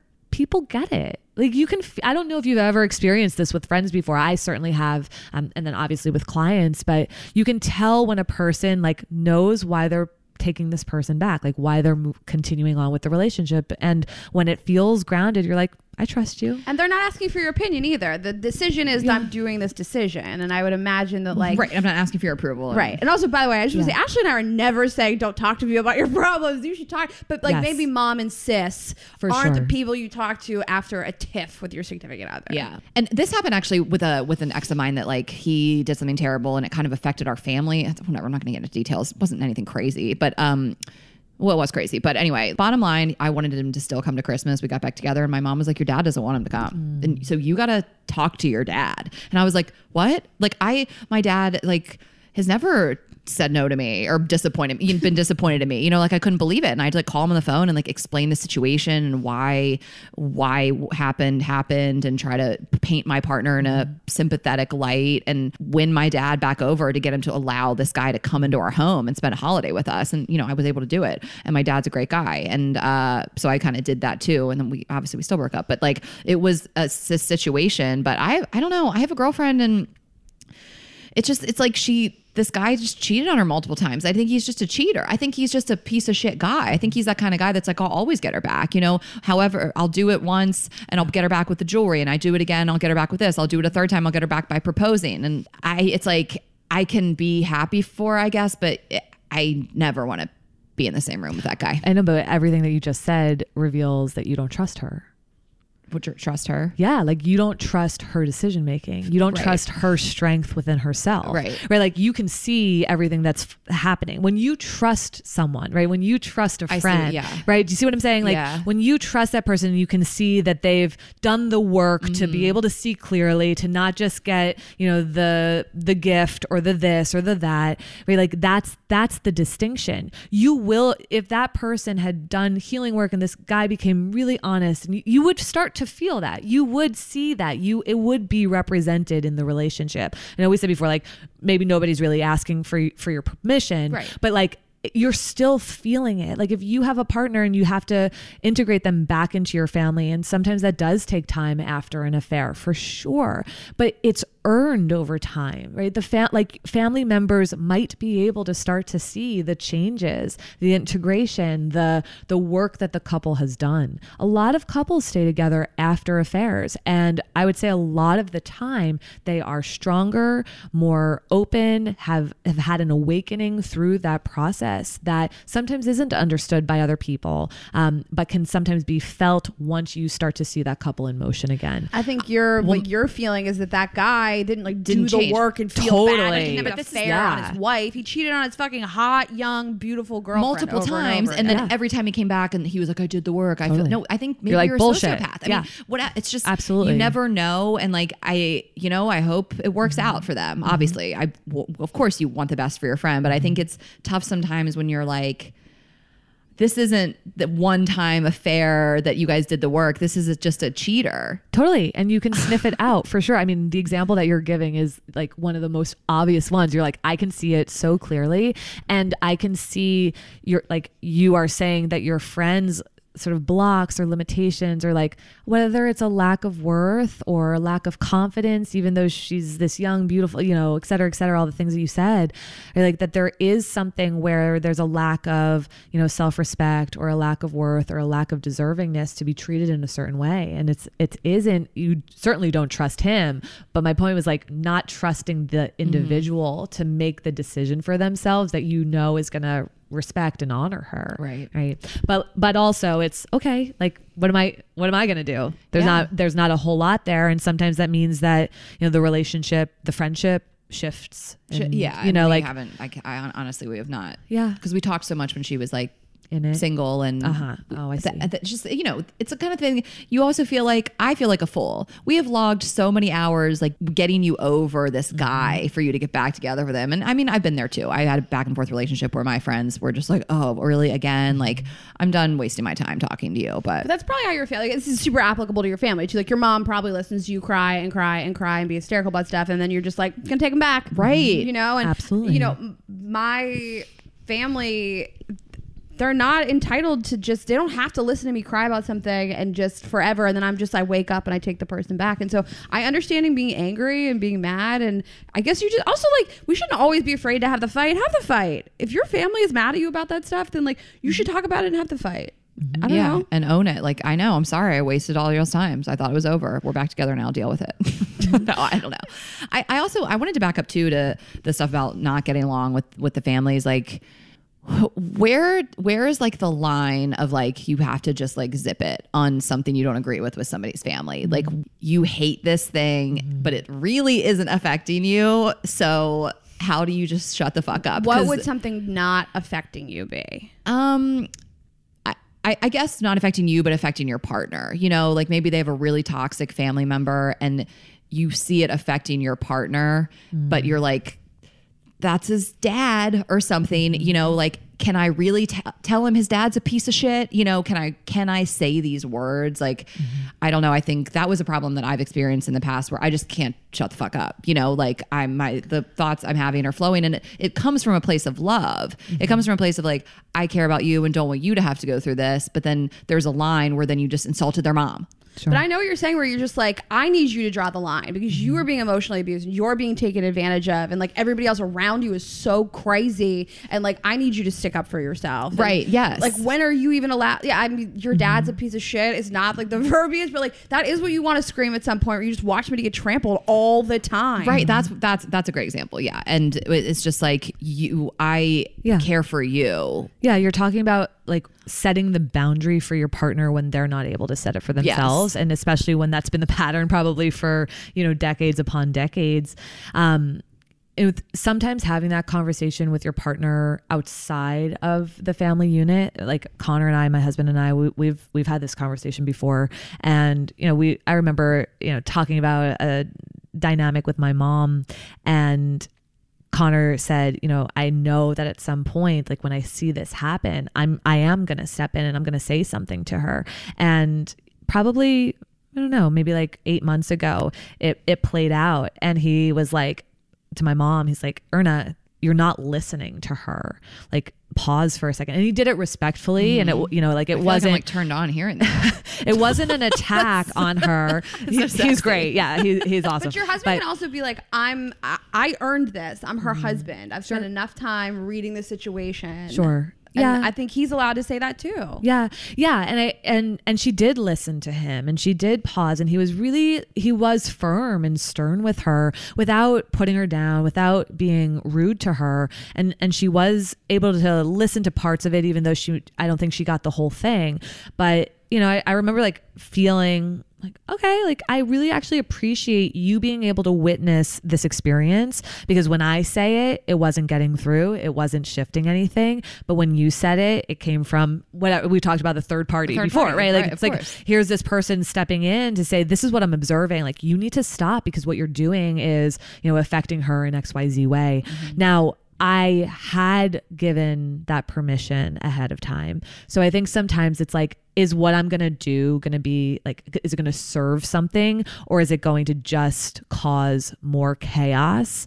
And your partner may not want you to do that. And then part of our work is to set boundaries then and say, well, I'm not comfortable listening to your parent be so critical of you mm-hmm. every single time I'm home. And like, I don't want to, I, as your partner, I don't want to observe that. I don't want to be privy to that. And, and that might mean I don't, I actually am not going to go with you because I can't, I can't witness this. And people have to take those stands sometimes. I know it can sound really extreme and kind of dramatic, but when you're really affected by someone being treated a certain way, sometimes it's being the person who's willing to take the stand, where then finally your partner might be like, whoa, like you actually just did that. And even if that upsets the family, like, that's okay. You're Yeah. like the system's allowed to shake. You're not here to make it peaceful for everyone else all of the time. When something's really disrespectful or critical or abusive or whatever, like you are allowed to take a stand. And I know plenty of people who ha- go home on their own and they're like, yeah, my partner won't join me because like you're super critical. Well, and like, I that's, don't wanna, yeah. I think women, you get turned off by it. Like you're like, I'm watching you just get shit on and disrespected. It's like, and you can't stand up for yourself. And I am feeling like, I hate to say it, it sounds so shallow, but like kind of turned off by it. Mm. Like, you look like a little bitch. Stand up to your family. I, I don't know. I just think that's kind of, it's tough to, every family's different and i can picture a scenario also where someone that's a little more vulnerable with a little more dysfunctional family is like okay well they're all i have you know what i mean? Mm-hmm. And like you're just my girlfriend. So i mean unless you're signing up mm-hmm. to be my family for the rest of my life i'm not gonna turn away you know i'm not gonna mm-hmm. go up against my family. Yeah, i don't know. I mean, there's tons of different It's interesting though because it's like resting on whether or not I'm going to have my own family with you or not. When at the end of the day, it's not even about that. Mm-hmm. not It's about about like setting boundaries and having self respect and honor and being able to confront something when you know it it's not right. And and so I totally get what you're saying about it not being something that is like favorable or you know like a turn on because what's happening is like I don't trust you to be able to confront or have a hard conversation or set a boundary or like communicate something. And that is information for you as the partner, right? Like what you're witnessing is a representation of how that partner then shows up in other areas too, right? Like, so when you have somebody who can set a boundary or speak up for themselves or say that I'm not going home or like, you know, confront an issue, that that does tell you that they're able to do that with you in other areas of their lives, et cetera. do you see situations where you have to tell a client like you know what? Like this just isn't your place and just you're just gonna have to get over this. I, and I, maybe not with where your mm-hmm. partner's being disrespected but there's something else within the family that you're like maybe it's cheating or I don't, whatever it is something you don't agree with and you have to mm-hmm. just be like that's not your battle to fight you know? Yeah. I mean, I think sometimes we look at the things that we have control over and the things that we don't have control over. That's Mm-hmm. a lot of that's a lot of the conversations in therapy because what you can and cannot affect and how those things that you can't control are taking up space in your world.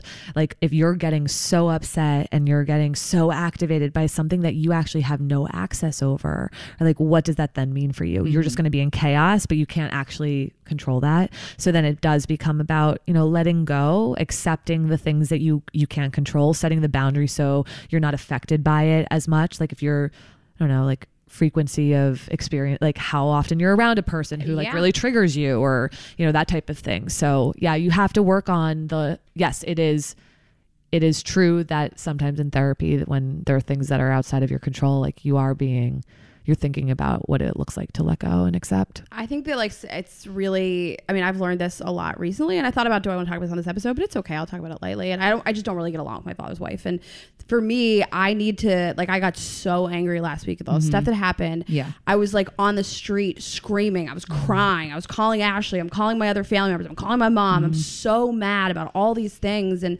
I, I just like I have to find a way to be okay and not let this person affect me like mm-hmm. this because it's it's unhealthy for me and they're not splitting up and I need to find a way to communicate to my father. I still love you. I support you. I just can't be around this. And I think that maybe it is just you just can't be around the person, and that mm-hmm. is just sort of the end of it. But it's tough for you because you want to see your dad, you know? And so you've had, since we've been friends, you have had a struggle with explaining to your father that, like, I want you to come without her. And Yeah. you've had to tread really lightly and you've made it happen. Yeah, at least I will say, like my partner in the situation is my father. He, he does understand, so at least he's not saying to me, "This is crazy." He understands how I feel. Yeah. he just doesn't want to go home to his partner and have those fights either. Um, Right. He's just trying to keep the peace. Yeah, but I, it is really tough, and I've, I've had to say to my like I think that like all these things are really nice in theory, but like you in practice, it's really hard to do these things. And I want to give credit for that. It is really really tough in Yeah. practice to do this. we we did this last year. We talked about the holidays, like, and you said it earlier, like. Times change. Like this isn't. We need to spend Thanksgiving with my family. We need to spend Christmas with your family. You don't have to. Like it's mm-hmm. not. That's, there's no rules. If you don't get along with this person's family, let them go home with their family. Let you be with yours. There's no. It's not really always one big happy family. Mm-hmm. And I think people get wrapped up in this like old school way where you we did this and then we did that. It's like you just don't have to. Mm-hmm. Like set your boundaries. You're probably going to have a healthier relationship with this person's family that you hate when you don't go see them, you know? Have the relationship from afar. Be friends with them on Facebook. Yeah. You know?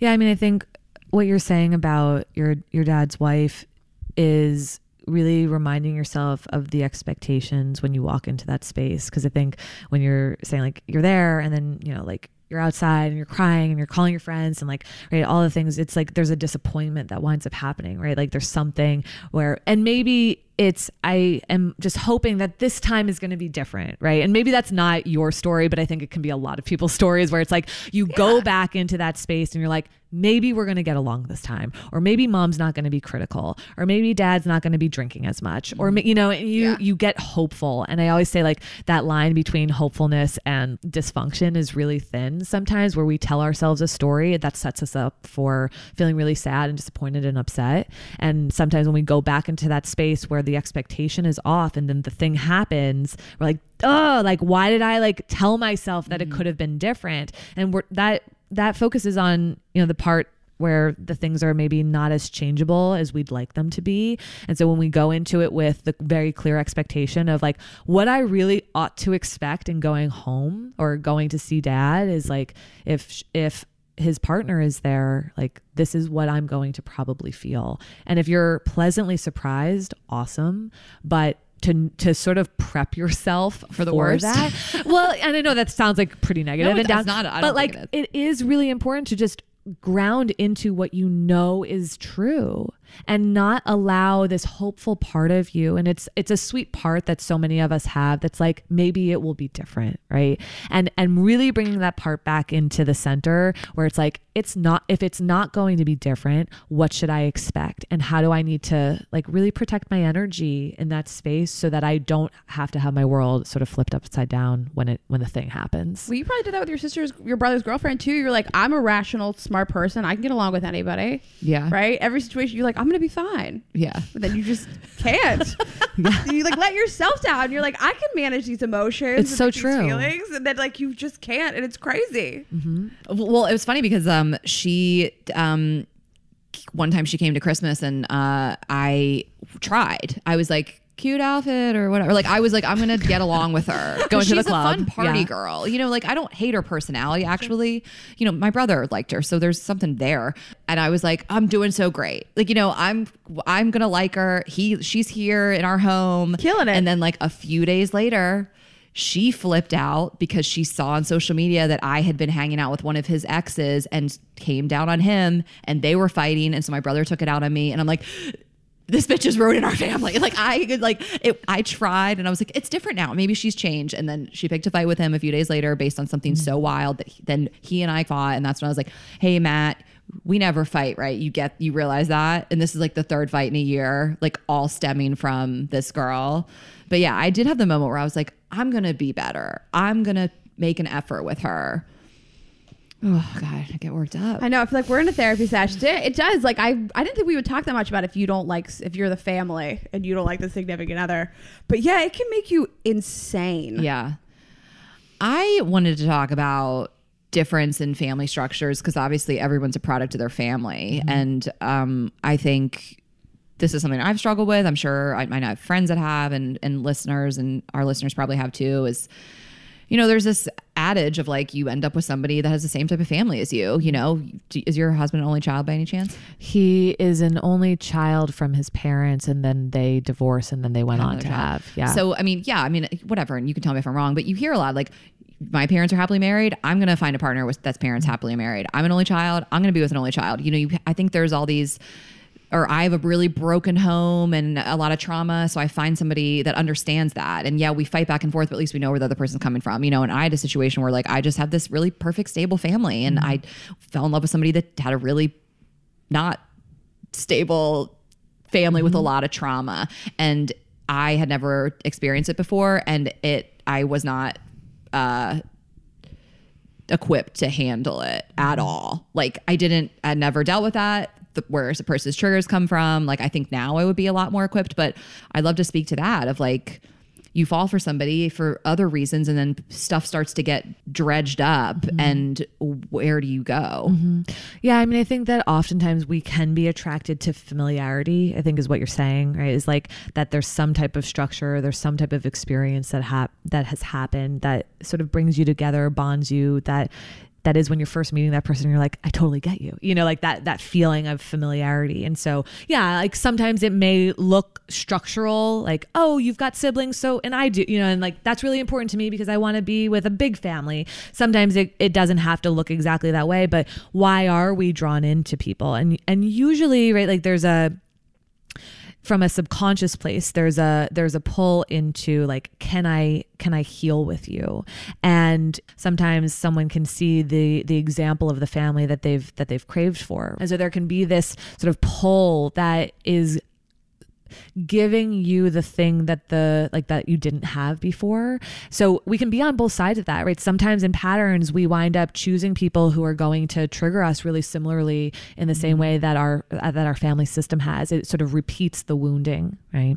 So for example if you know, if you had an alcoholic father, let's say, who was so distracted by the drinking and like really wasn't present, you may not choose a partner who who drinks, but you may choose somebody who prioritizes something else. And so the familiarity is, I don't feel important. I don't feel like I'm a priority in your life. It may be work. It may be, you know, like it just it could be t- something totally different than alcohol. Um, but that familiarity of the wounding and the pain can sometimes resurface sometimes we're aware of what I didn't get and what I really crave in a partnership is the opposite, right? So sometimes we take the path of repetition or we take the path of opposition. If I didn't have a great family system, I'm looking for someone who has the like the picture of the perfect family. I'm going to oppose what it is that I grew up in so that I can like heal, quote unquote, that way.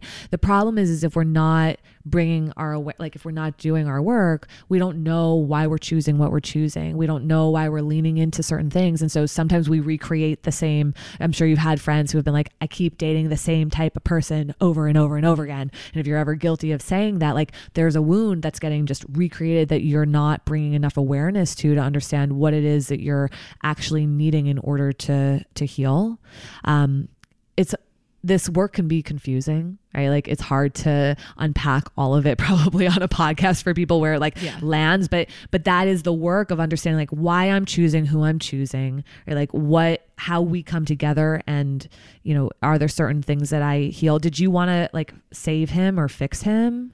Or what was your role No. with him?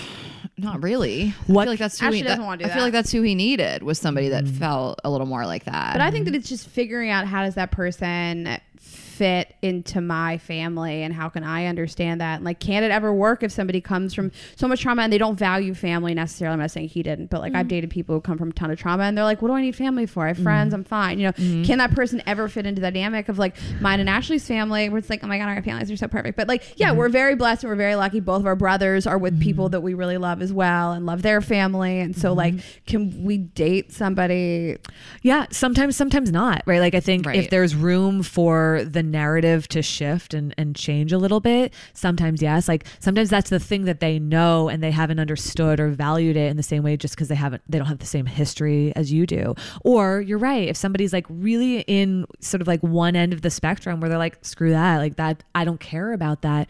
Yeah, like those might be the differences where you're like, okay, like the things that we really value in this world are just misaligned. We can be compatible in certain areas of the relationship and then have something that's that's missing that is a really big, you know, pillar of of your relational values that isn't there. That may be the reason you, you know, end a relationship. Well, and I think therapy is huge. And what I did in that relationship was go to therapy to try to understand my relationship and him more. And then mm-hmm. he went to therapy, and then which he needed to go to therapy. I've not. Most people do.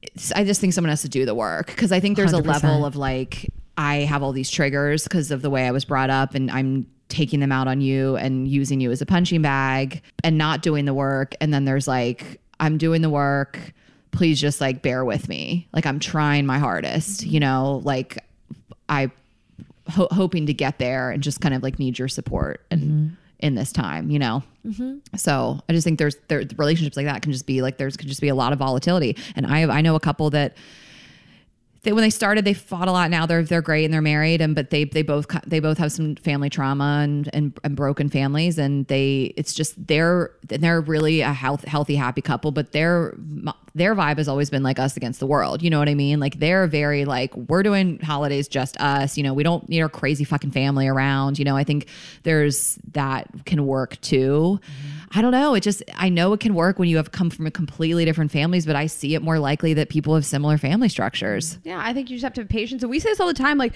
think about what your, like you said, pillars of, the- of what mm-hmm. you want. And if that is not a pillar of what they want, then like that maybe just isn't your person. Like, if mm-hmm. I had somebody that just wanted to go away to the Bahamas for Thanksgiving and Christmas every year, that's that's just probably not my person. They don't value the things. I don't need to be at home for Thanksgiving, but the overall theme of that is like we don't need to be with your family, mm-hmm. and that's probably not my person. Well, and that's uh, similar values is like my partner that I mentioned, like, like, there was good family members there and they he really valued them. So he valued family, like which is we can work with this is like we you know, we both see like we're they're really important to us, you know, the family members that we have. And it's like if someone just didn't value family, like I, I once dated a guy that just he wasn't close with his siblings, he wasn't close with his parents, and couldn't really tell me why. And again, like maybe had we dated longer, I would have found out. But I don't really think there was anything crazy there. You know, his parents were still together. His his dad was a doctor. I mean, you know, I'm I just I don't think he was like abused and molested. Is what I'm saying. Like I I don't know. I think he just didn't really care about anybody. Wait, you're so I went on a date with this guy and he said he had a brother and a sister and he was like, No, we're not close. And I was like, Why? And he was like, just don't feel like it. I was like, I never went out with him again. I thought Yeah. that was a crazy it was a, thing. it was a huge red flag and like he wouldn't spend holidays with them he was you know he was like a, a climber did you guys watch free solo those Yeah. people are weird anyway no offense but like he was like and uh, the, like that guy was kind of like that detached uh, the guy in the movie the, the free solo which is Yes. great can't recommend enough um but I just knew we weren't going to work. So it's like sure. if you have this really dysfunctional family, but you love them and you want to, you you value them, that's more for me. We can go somewhere from here. But day one, eh, I'm really close to my family. Eh, I'm like, I need more information. We're not going than out again. Well, I'm just I don't want to sign up to like unravel three decades of how people fucked you up. I, I just I don't know if I can. Maybe I can. I don't know. It's not my job. That's mm. what I'm saying. Like I will be around for the highs and the lows, but I don't know that it's my job to, to do well, that. I mean, I think that generally speaking, we're we're we're looking for people who have at least done some of their own work, Yeah. right? So, like, regardless of what your like family structure and and and the makeup of your history, like, if you've done work to address it, like that's that's the thing that really matters. What what the details are, like, okay, like most people have a bit of a story, you know, like that's okay, of course. Totally. But when you don't address it, when it's just like uh, running the the show, and you're like, "Yeah, I don't know, I don't know why I feel anything, you know, like, yeah, that's that's generally not the partner who's going to be able to. I like to say, stand shoulder to shoulder with you, where you're like that that team aspect of it, where you're like, yeah, we're committed to doing the work. We've got stuff, of course, everybody's got it, and I trust you to look at your stuff. You trust me to look at mine. I'm not responsible for you. You're not responsible for me. Of course, as a team, we're there to, you know, like help each other and, um, you know, be committed to each other's growth. But yeah, I'm with you in in that regard. Like you can I think you can tell pretty early on whether or not a person is like introspective, has done any any form of self-reflection whatsoever. And if they're they haven't done that, like that's going to be a really Right. hard dynamic to to navigate. Um so that's my two cents on Well, it. I think sometimes women want to save this guy. So I think sometimes you could have a woman, and this can happen. I think. I think you grow up and ma- I think you mature and kind of realize that's a, a little unrealistic. It can happen, I guess. We get emails and messages all the time from girls, and they're in their twenties, and I'm reading it, and I'm like, that guy has work to do. Like you, you can't mm-hmm. save this guy. You know, like they they write this long story, and I am just thinking.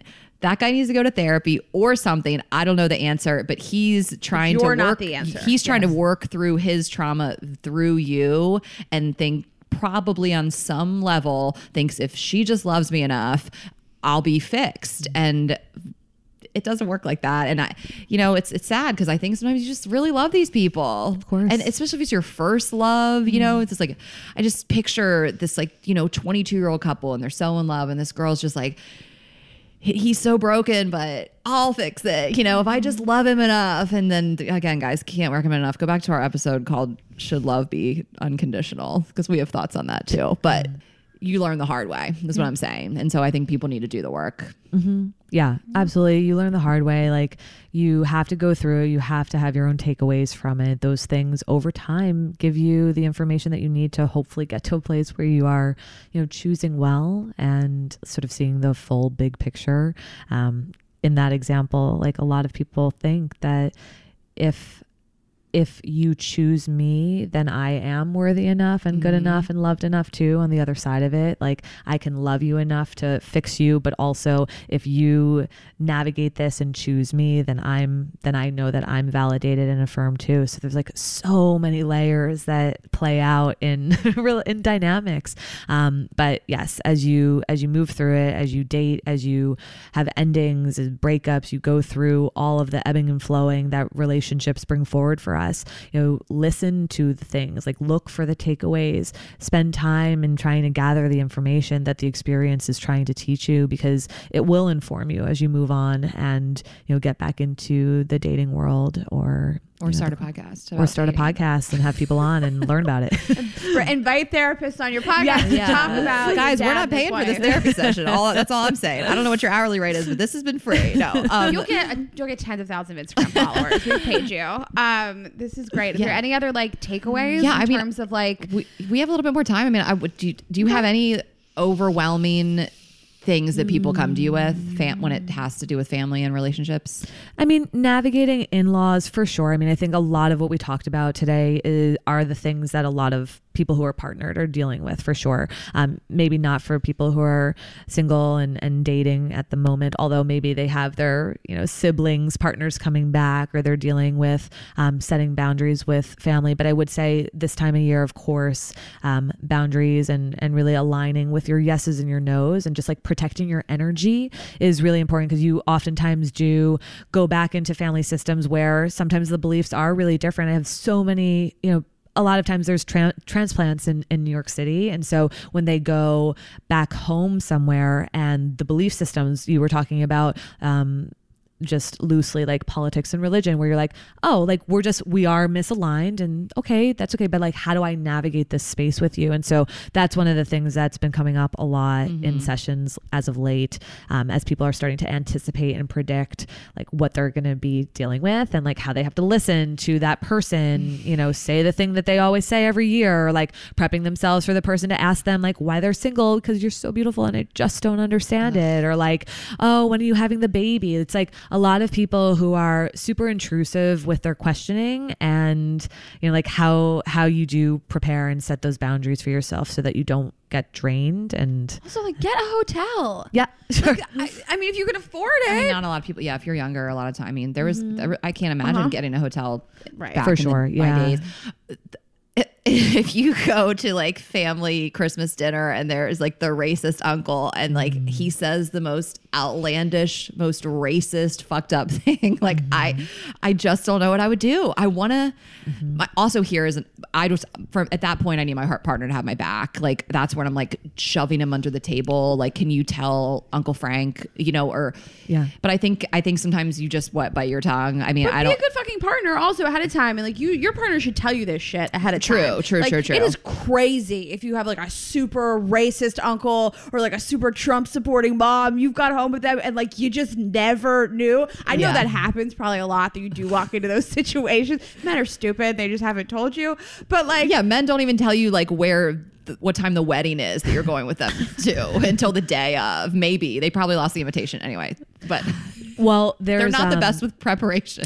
I don't know if you follow Rachel Cargle on Instagram, but she ha- wrote an article about like how to address exactly that. Uh-huh. Um, she's a woman of color, and it's a it's a pretty cool article. I think it's something like okay. how to how to deal with the racist comments like from your uncle at Thanksgiving. Um, but it's a I think that that article is probably a good place to look okay. and like yeah like is it something that you confront? Like obviously people sometimes feel really strongly about those things when it's like so unjust or you're like no like this is wrong. I can't bite my tongue. And you really want to take a stand. And so but you're not going to get anywhere. Sure. And i think that's it, it's a good thing to think about ahead of time like you're saying like give me that heads up because i do want to know how i want to respond right? Like is it something that i'm going to like educate someone on? Is it something that i am going to bite my tongue on because I just feel drained and I'm not going to get into this this type of conversation with someone who's not going who's not committed to like hearing me. I like to physically remove myself like I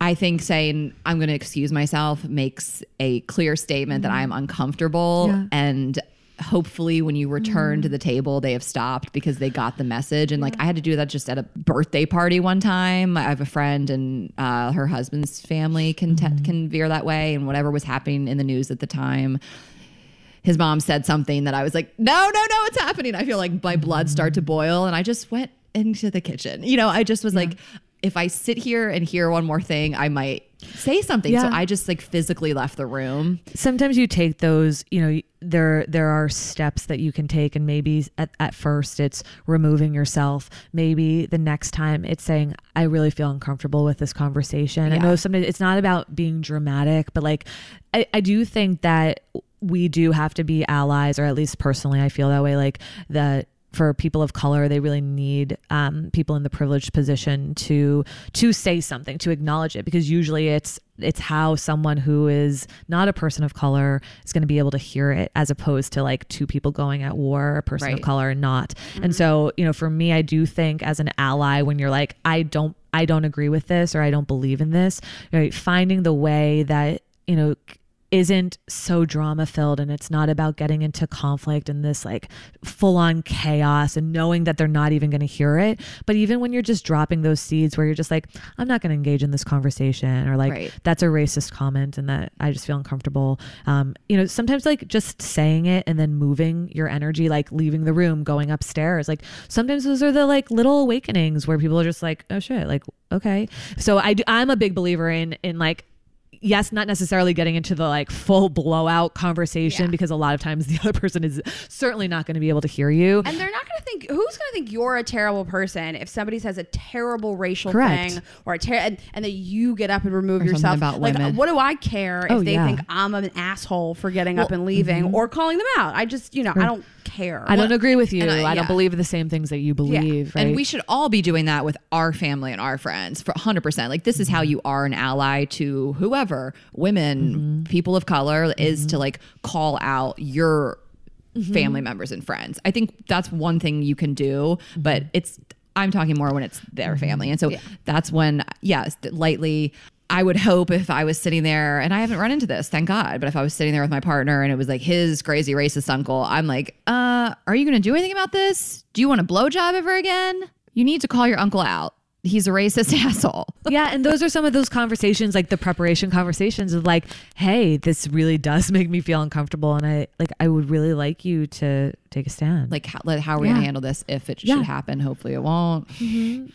Or it does, and then the next time you go, like you have the plan in place. Right. Yeah. Yeah. Yeah. But I just, my thing is like, I can't sit there. I feel like mm. complicit. Totally. So I don't know. I just feel like the minute I open up my mouth, I will go to a million. Mm. Like I know, you that's the can't, I can't hear like a racial slur, a slur against women, any support of Donald Trump at all. Like I'll, I just can't. I just have to leave mm-hmm. the restaurant. I'm done eating. I'm out. yeah. Oh man. Well, I'm glad we covered that too. Um, and we we actually did a whole episode last year about how to handle the like, when are you single, or when you know it's called single all the way because we could probably talk talk with, with you about that for another hour. Um, I read this thing. I think Jared Freid wrote it. He was like, "No one cares that much about you." Like if the mm. people are like, "Are you single?" It's just it's just a question That's to what we ask. said. we said that last year. We said people just want something to talk to you about, and they don't have enough content in their life, and they're you know your people in your small town. Right. They don't know what else to ask you. Well, what If are they you- going to talk to you about? Their dumb If kids. you pivot Sorry. the conversation, like. Yeah, I'm, I'm just d- dating Yeah. around. But anyway, here's what's going on in my job. They will follow. Yeah, people are just asking to create conversation, mm-hmm. and I, I would. They're not going to tell you about the baby food they picked up for their kid this morning at the grocery store. That's not interesting. So like, I just think people are just. At, you're just. It's not that big of a deal. Nobody cares as much as you do about that question. Yeah, and and m- most people are not thinking about how this question is going to impact you, right? Mm-hmm. It's like, and so you either you really, I mean, again, going back to like, what are you clinging to and what are you letting go of? It's just like answer, move along, Yeah. bring up, a, then have things to talk about. You know what I mean? Like, Like. I've actually said that to people is like, think about things that you would like to share when you go home. That way you have like a little mm-hmm. Package over here of like five things that you're like, I really love my workout class. and like, uh, you know, whatever it is that you're just like, hey, this is the thing that I'd like to talk about if that is something that really upsets you. Or double down on it. Be like, you know what, being single is terrible. I haven't been laid in a year, Hmm. and my life is horrible. And just really open up that conversation. And just start crying. Bring more people into Rayna, it. and when in doubt, cry. Also, or you could go the other way. God, being single is so great. I was just like fucking this guy last night, and he came in my face, and just like make them so uncomfortable till they walk away.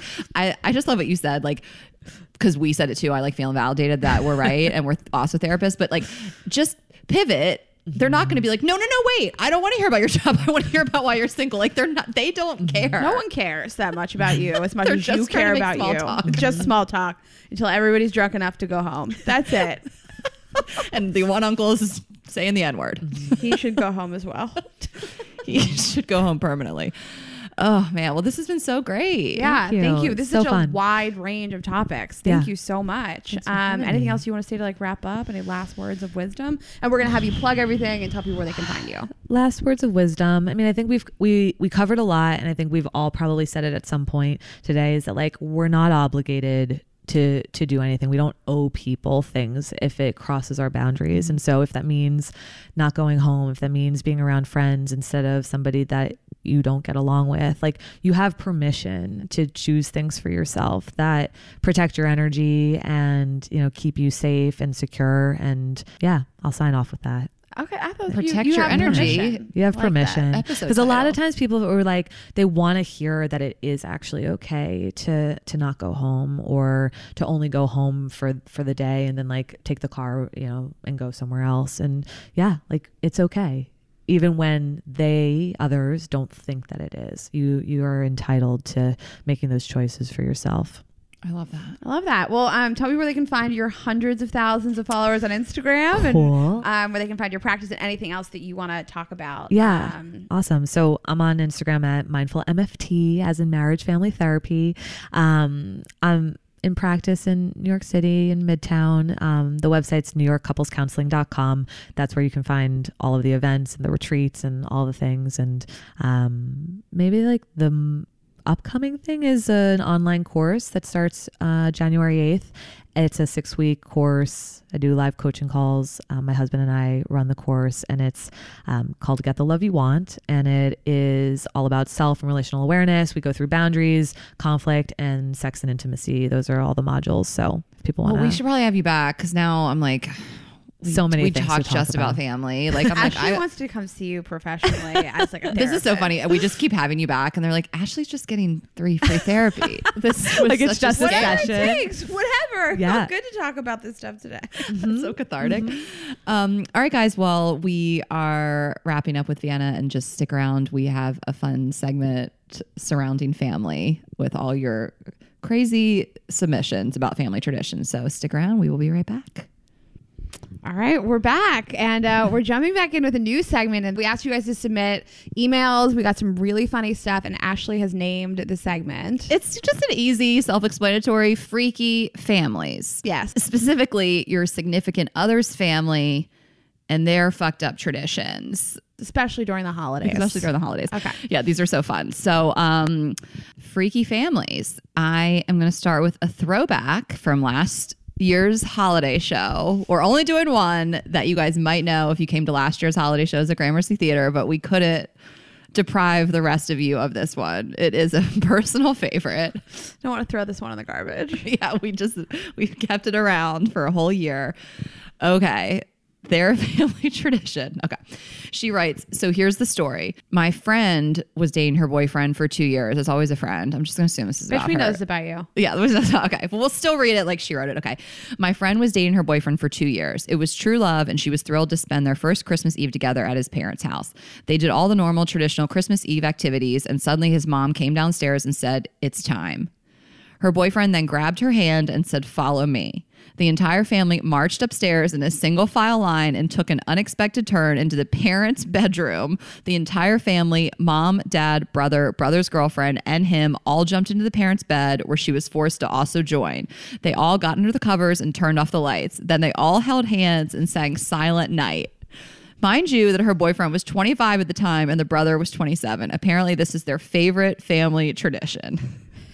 My friend is no longer dating this man, thank God. So, GGE listeners, we are wondering is this weird? That's fucking weird. I don't. Why the bed is what I want to understand. Like, there's so much other furniture. I don't. Okay, other people's beds skeeve me out. I don't know if you've noticed this. Like, I don't even sit on your bed. I don't want to sit on anybody's bed. Because you know your bed's just covered in cum. So you just assume everybody else's Yes, bed is covered like, in cum. It's like you drool when you sleep. It's gross. I definitely I'm- do. You're naked when you sleep. I just I don't want to touch other people's beds. It's gross, and I certainly don't want to touch old people couple beds. I would not jump in my boyfriend's parents' bed under any circumstances. I would fake diarrhea. I would be like, I can't be in the bed. I'd be like that really frigid, uncomfortable person, like sitting on the corner of the bed, like I'm good, guys. It just feels in- inappropriate to touch your things. I don't want to do this. Um, okay, I would do this before I did this next thing. I will tell you. Oh, you don't like this? This next story, I'm the number one thing I'm afraid of in the world is mice. Well, you just gave it away. Well, no, they're gonna know in 30 seconds. Okay. Um, okay, so this next family tradition is I wouldn't do it. Okay. My sister had married okay, it's always somebody's sister or friend. My sister married into a big Italian family and her husband invited all of us to their holiday dinner. They told us to bring nickels and didn't tell us why. After dinner, they rounded up the 60 plus of us and unveiled a homemade mouse racetrack. In the corner, there was a cage of little mice brought in by the uncle who owned a pet store. They passed out little passport books that had different race lists with them with the names of a bunch of family members Granny versus Uncle Polly versus Uncle Stefano, along with probably another 10 other races. They unleashed each round of mice, and the cheering and hollering shook the house. Every. Everyone bet with nickels, and the winner of the last race got their name put onto the next year's race list. Let's just say there was a lot to talk about on the drive home. Can you imagine 60 Italians? They're all named Petey Polly, and they're all yelling at these mice, slamming down nickels. Making it rain with nickels on the mice. I do like the family preparation that goes into. There's like gambling betting books. They like hand out like race names. Do you ever go to horse cra- horse track? Do you ever watch horse races? But I know what you mean. No, I don't. Um, it's like a lot of work to do what these people are doing. Okay, the new game is is this true? True or false family traditions? I think this is true because the uncle owns a pet store. Like. Allegedly. Uncle Polly, Uncle Polly's pets. Okay. First of all, also Polly's pet shop. Do you ever see the movie Goodfellas? She's like, and every one of the names is Petey and Polly. Yeah. It's like, okay, so she nailed the name. Uncle Stefano. I would say that's more true than that entire family of grown ass men get into their parents' bed sing Silent Night. All right, guys, family traditions, true or false? Uh, this next one is easy to believe. Okay, she writes, I still gag when I think of the time my ex's mom raved about their family's amazing mac and cheese recipe. She whipped it out at Thanksgiving and I was so jacked. I just know we'd be friends with her. yeah. Turns out it was noodles, a can of cream of mushroom soup, zero seasoning with a sprinkling of cheddar cheese on top. Family of psychopaths, she writes. Listen, I fuck with that. Ew. I, I would eat it. Okay, here's the thing. Notoriously, white people don't make the best mac and cheese. Like when when black people hear white people say I make a good mac and cheese, they're like, I bet you do. You know, like it's a thing. My mom crushes mac and cheese, surprisingly, for a little white woman. Wait, I crush mac and cheese, and I just realized because okay, I had like an African American nanny growing up, whatever. Okay, my parents worked full time, and she taught me how to make mac and cheese. That's who taught me, and That's what so I'm saying. Good. Like I think my mom does a good job. A lot of white people don't. you can't call that mac and cheese. That's a casserole, bitch. Like if you have a cream of mushroom soup at your Thanksgiving dinner, great. It's for the green bean casserole. Like what do you do with It's a, a sprinkle casserole. of cheddar on top? I want to be able. I want the cheese to stick to my ribs if I'm eating mac and cheese. This is fa- I love that she writes family of psychopaths. That is mad. like that is like so funny because like you want to respect your boyfriend's mother like you're like oh i want to respect his mom and then she makes this and you're like i have no, No. more respect for this woman absolutely not. okay Okay, next one. I like the whole visual is so amazing. love, Um, love a visual Okay, so I had an ex where instead of getting gifts under the tree, one of the parents would hide the gifts all around the house. I thought that was kind of fun until I found out on Christmas morning that all around the house actually meant all around the house and also outside in the backyard. And my ex's parents' backyard faced a, in all caps, forest that was also fair game. with a million question marks So at like 8:40 in the morning, it's very specific time. I had to gear up in my coat and boots and go out into the forest to go hunting for presents. Mind you, this is also the first time I was meeting the family, so I dressed for appearances, not functionality. I'm dead ass trudging through like three feet of snow in heeled boots, a light coat, a sweater dress, and tights. All caps. It was not a good time. i mean that is crazy You like ima- you pack to like look so pretty and cute, and then like he doesn't mention to you that like you need to you're gonna go like cross country skiing for presents. That's the thing we talked about in this episode. You mad. got to warn people. Let them know what they're in for. Let them dress appropriately. Tell them what to pack. We do a treasure hunt in the forest. You're not going to tell your significant other about this family tradition. she only brought her heeled J Lo boots. This is amazing. okay. The last and final one. This made giggle. Okay. I was with my ex for a couple of years. Every Christmas, his stepmom would get a birthday cake for Jesus. We all had to gather around the table to sing happy birthday to Jesus as she would bring out a cake and light the candles. And yes, the cake did say happy birthday, Jesus. I didn't know what to do. I thought this was so weird. I looked around at the other significant others that the siblings had brought. They all gave me, yeah, this is a thing. Sorry, smirk. I mean, at least you're all in it together. It's so cute. Also, at least it doesn't like erode your boundaries kind of tradition. Oh, this lady, though. Mice. Erode This is like a bless your heart lady. Yes. You know, like she is probably compensating for her shitty behavior and deep dark thoughts by baking a cake for Jesus. She sucks. I mean, I don't even do that. So, like, I don't even bake cupcakes to say I'm sorry to God. Also, I'm a Jew. You could 100% convince me that this was just a normal thing that everybody does That- every year. that Christian people like, I don't did. know. Like, it, it wouldn't be that crazy if on Jesus' birthday you got him a birthday cake. Like, I don't think it's that wild because I'm Jewish. So, I don't know what you people do. yeah, I mean, they definitely didn't have birthday cake in the manger. Maybe. They didn't. What are the, They what had is- gold myrrh, gold myrrh, and frankincense. I know What? that's what the three three three kings brought.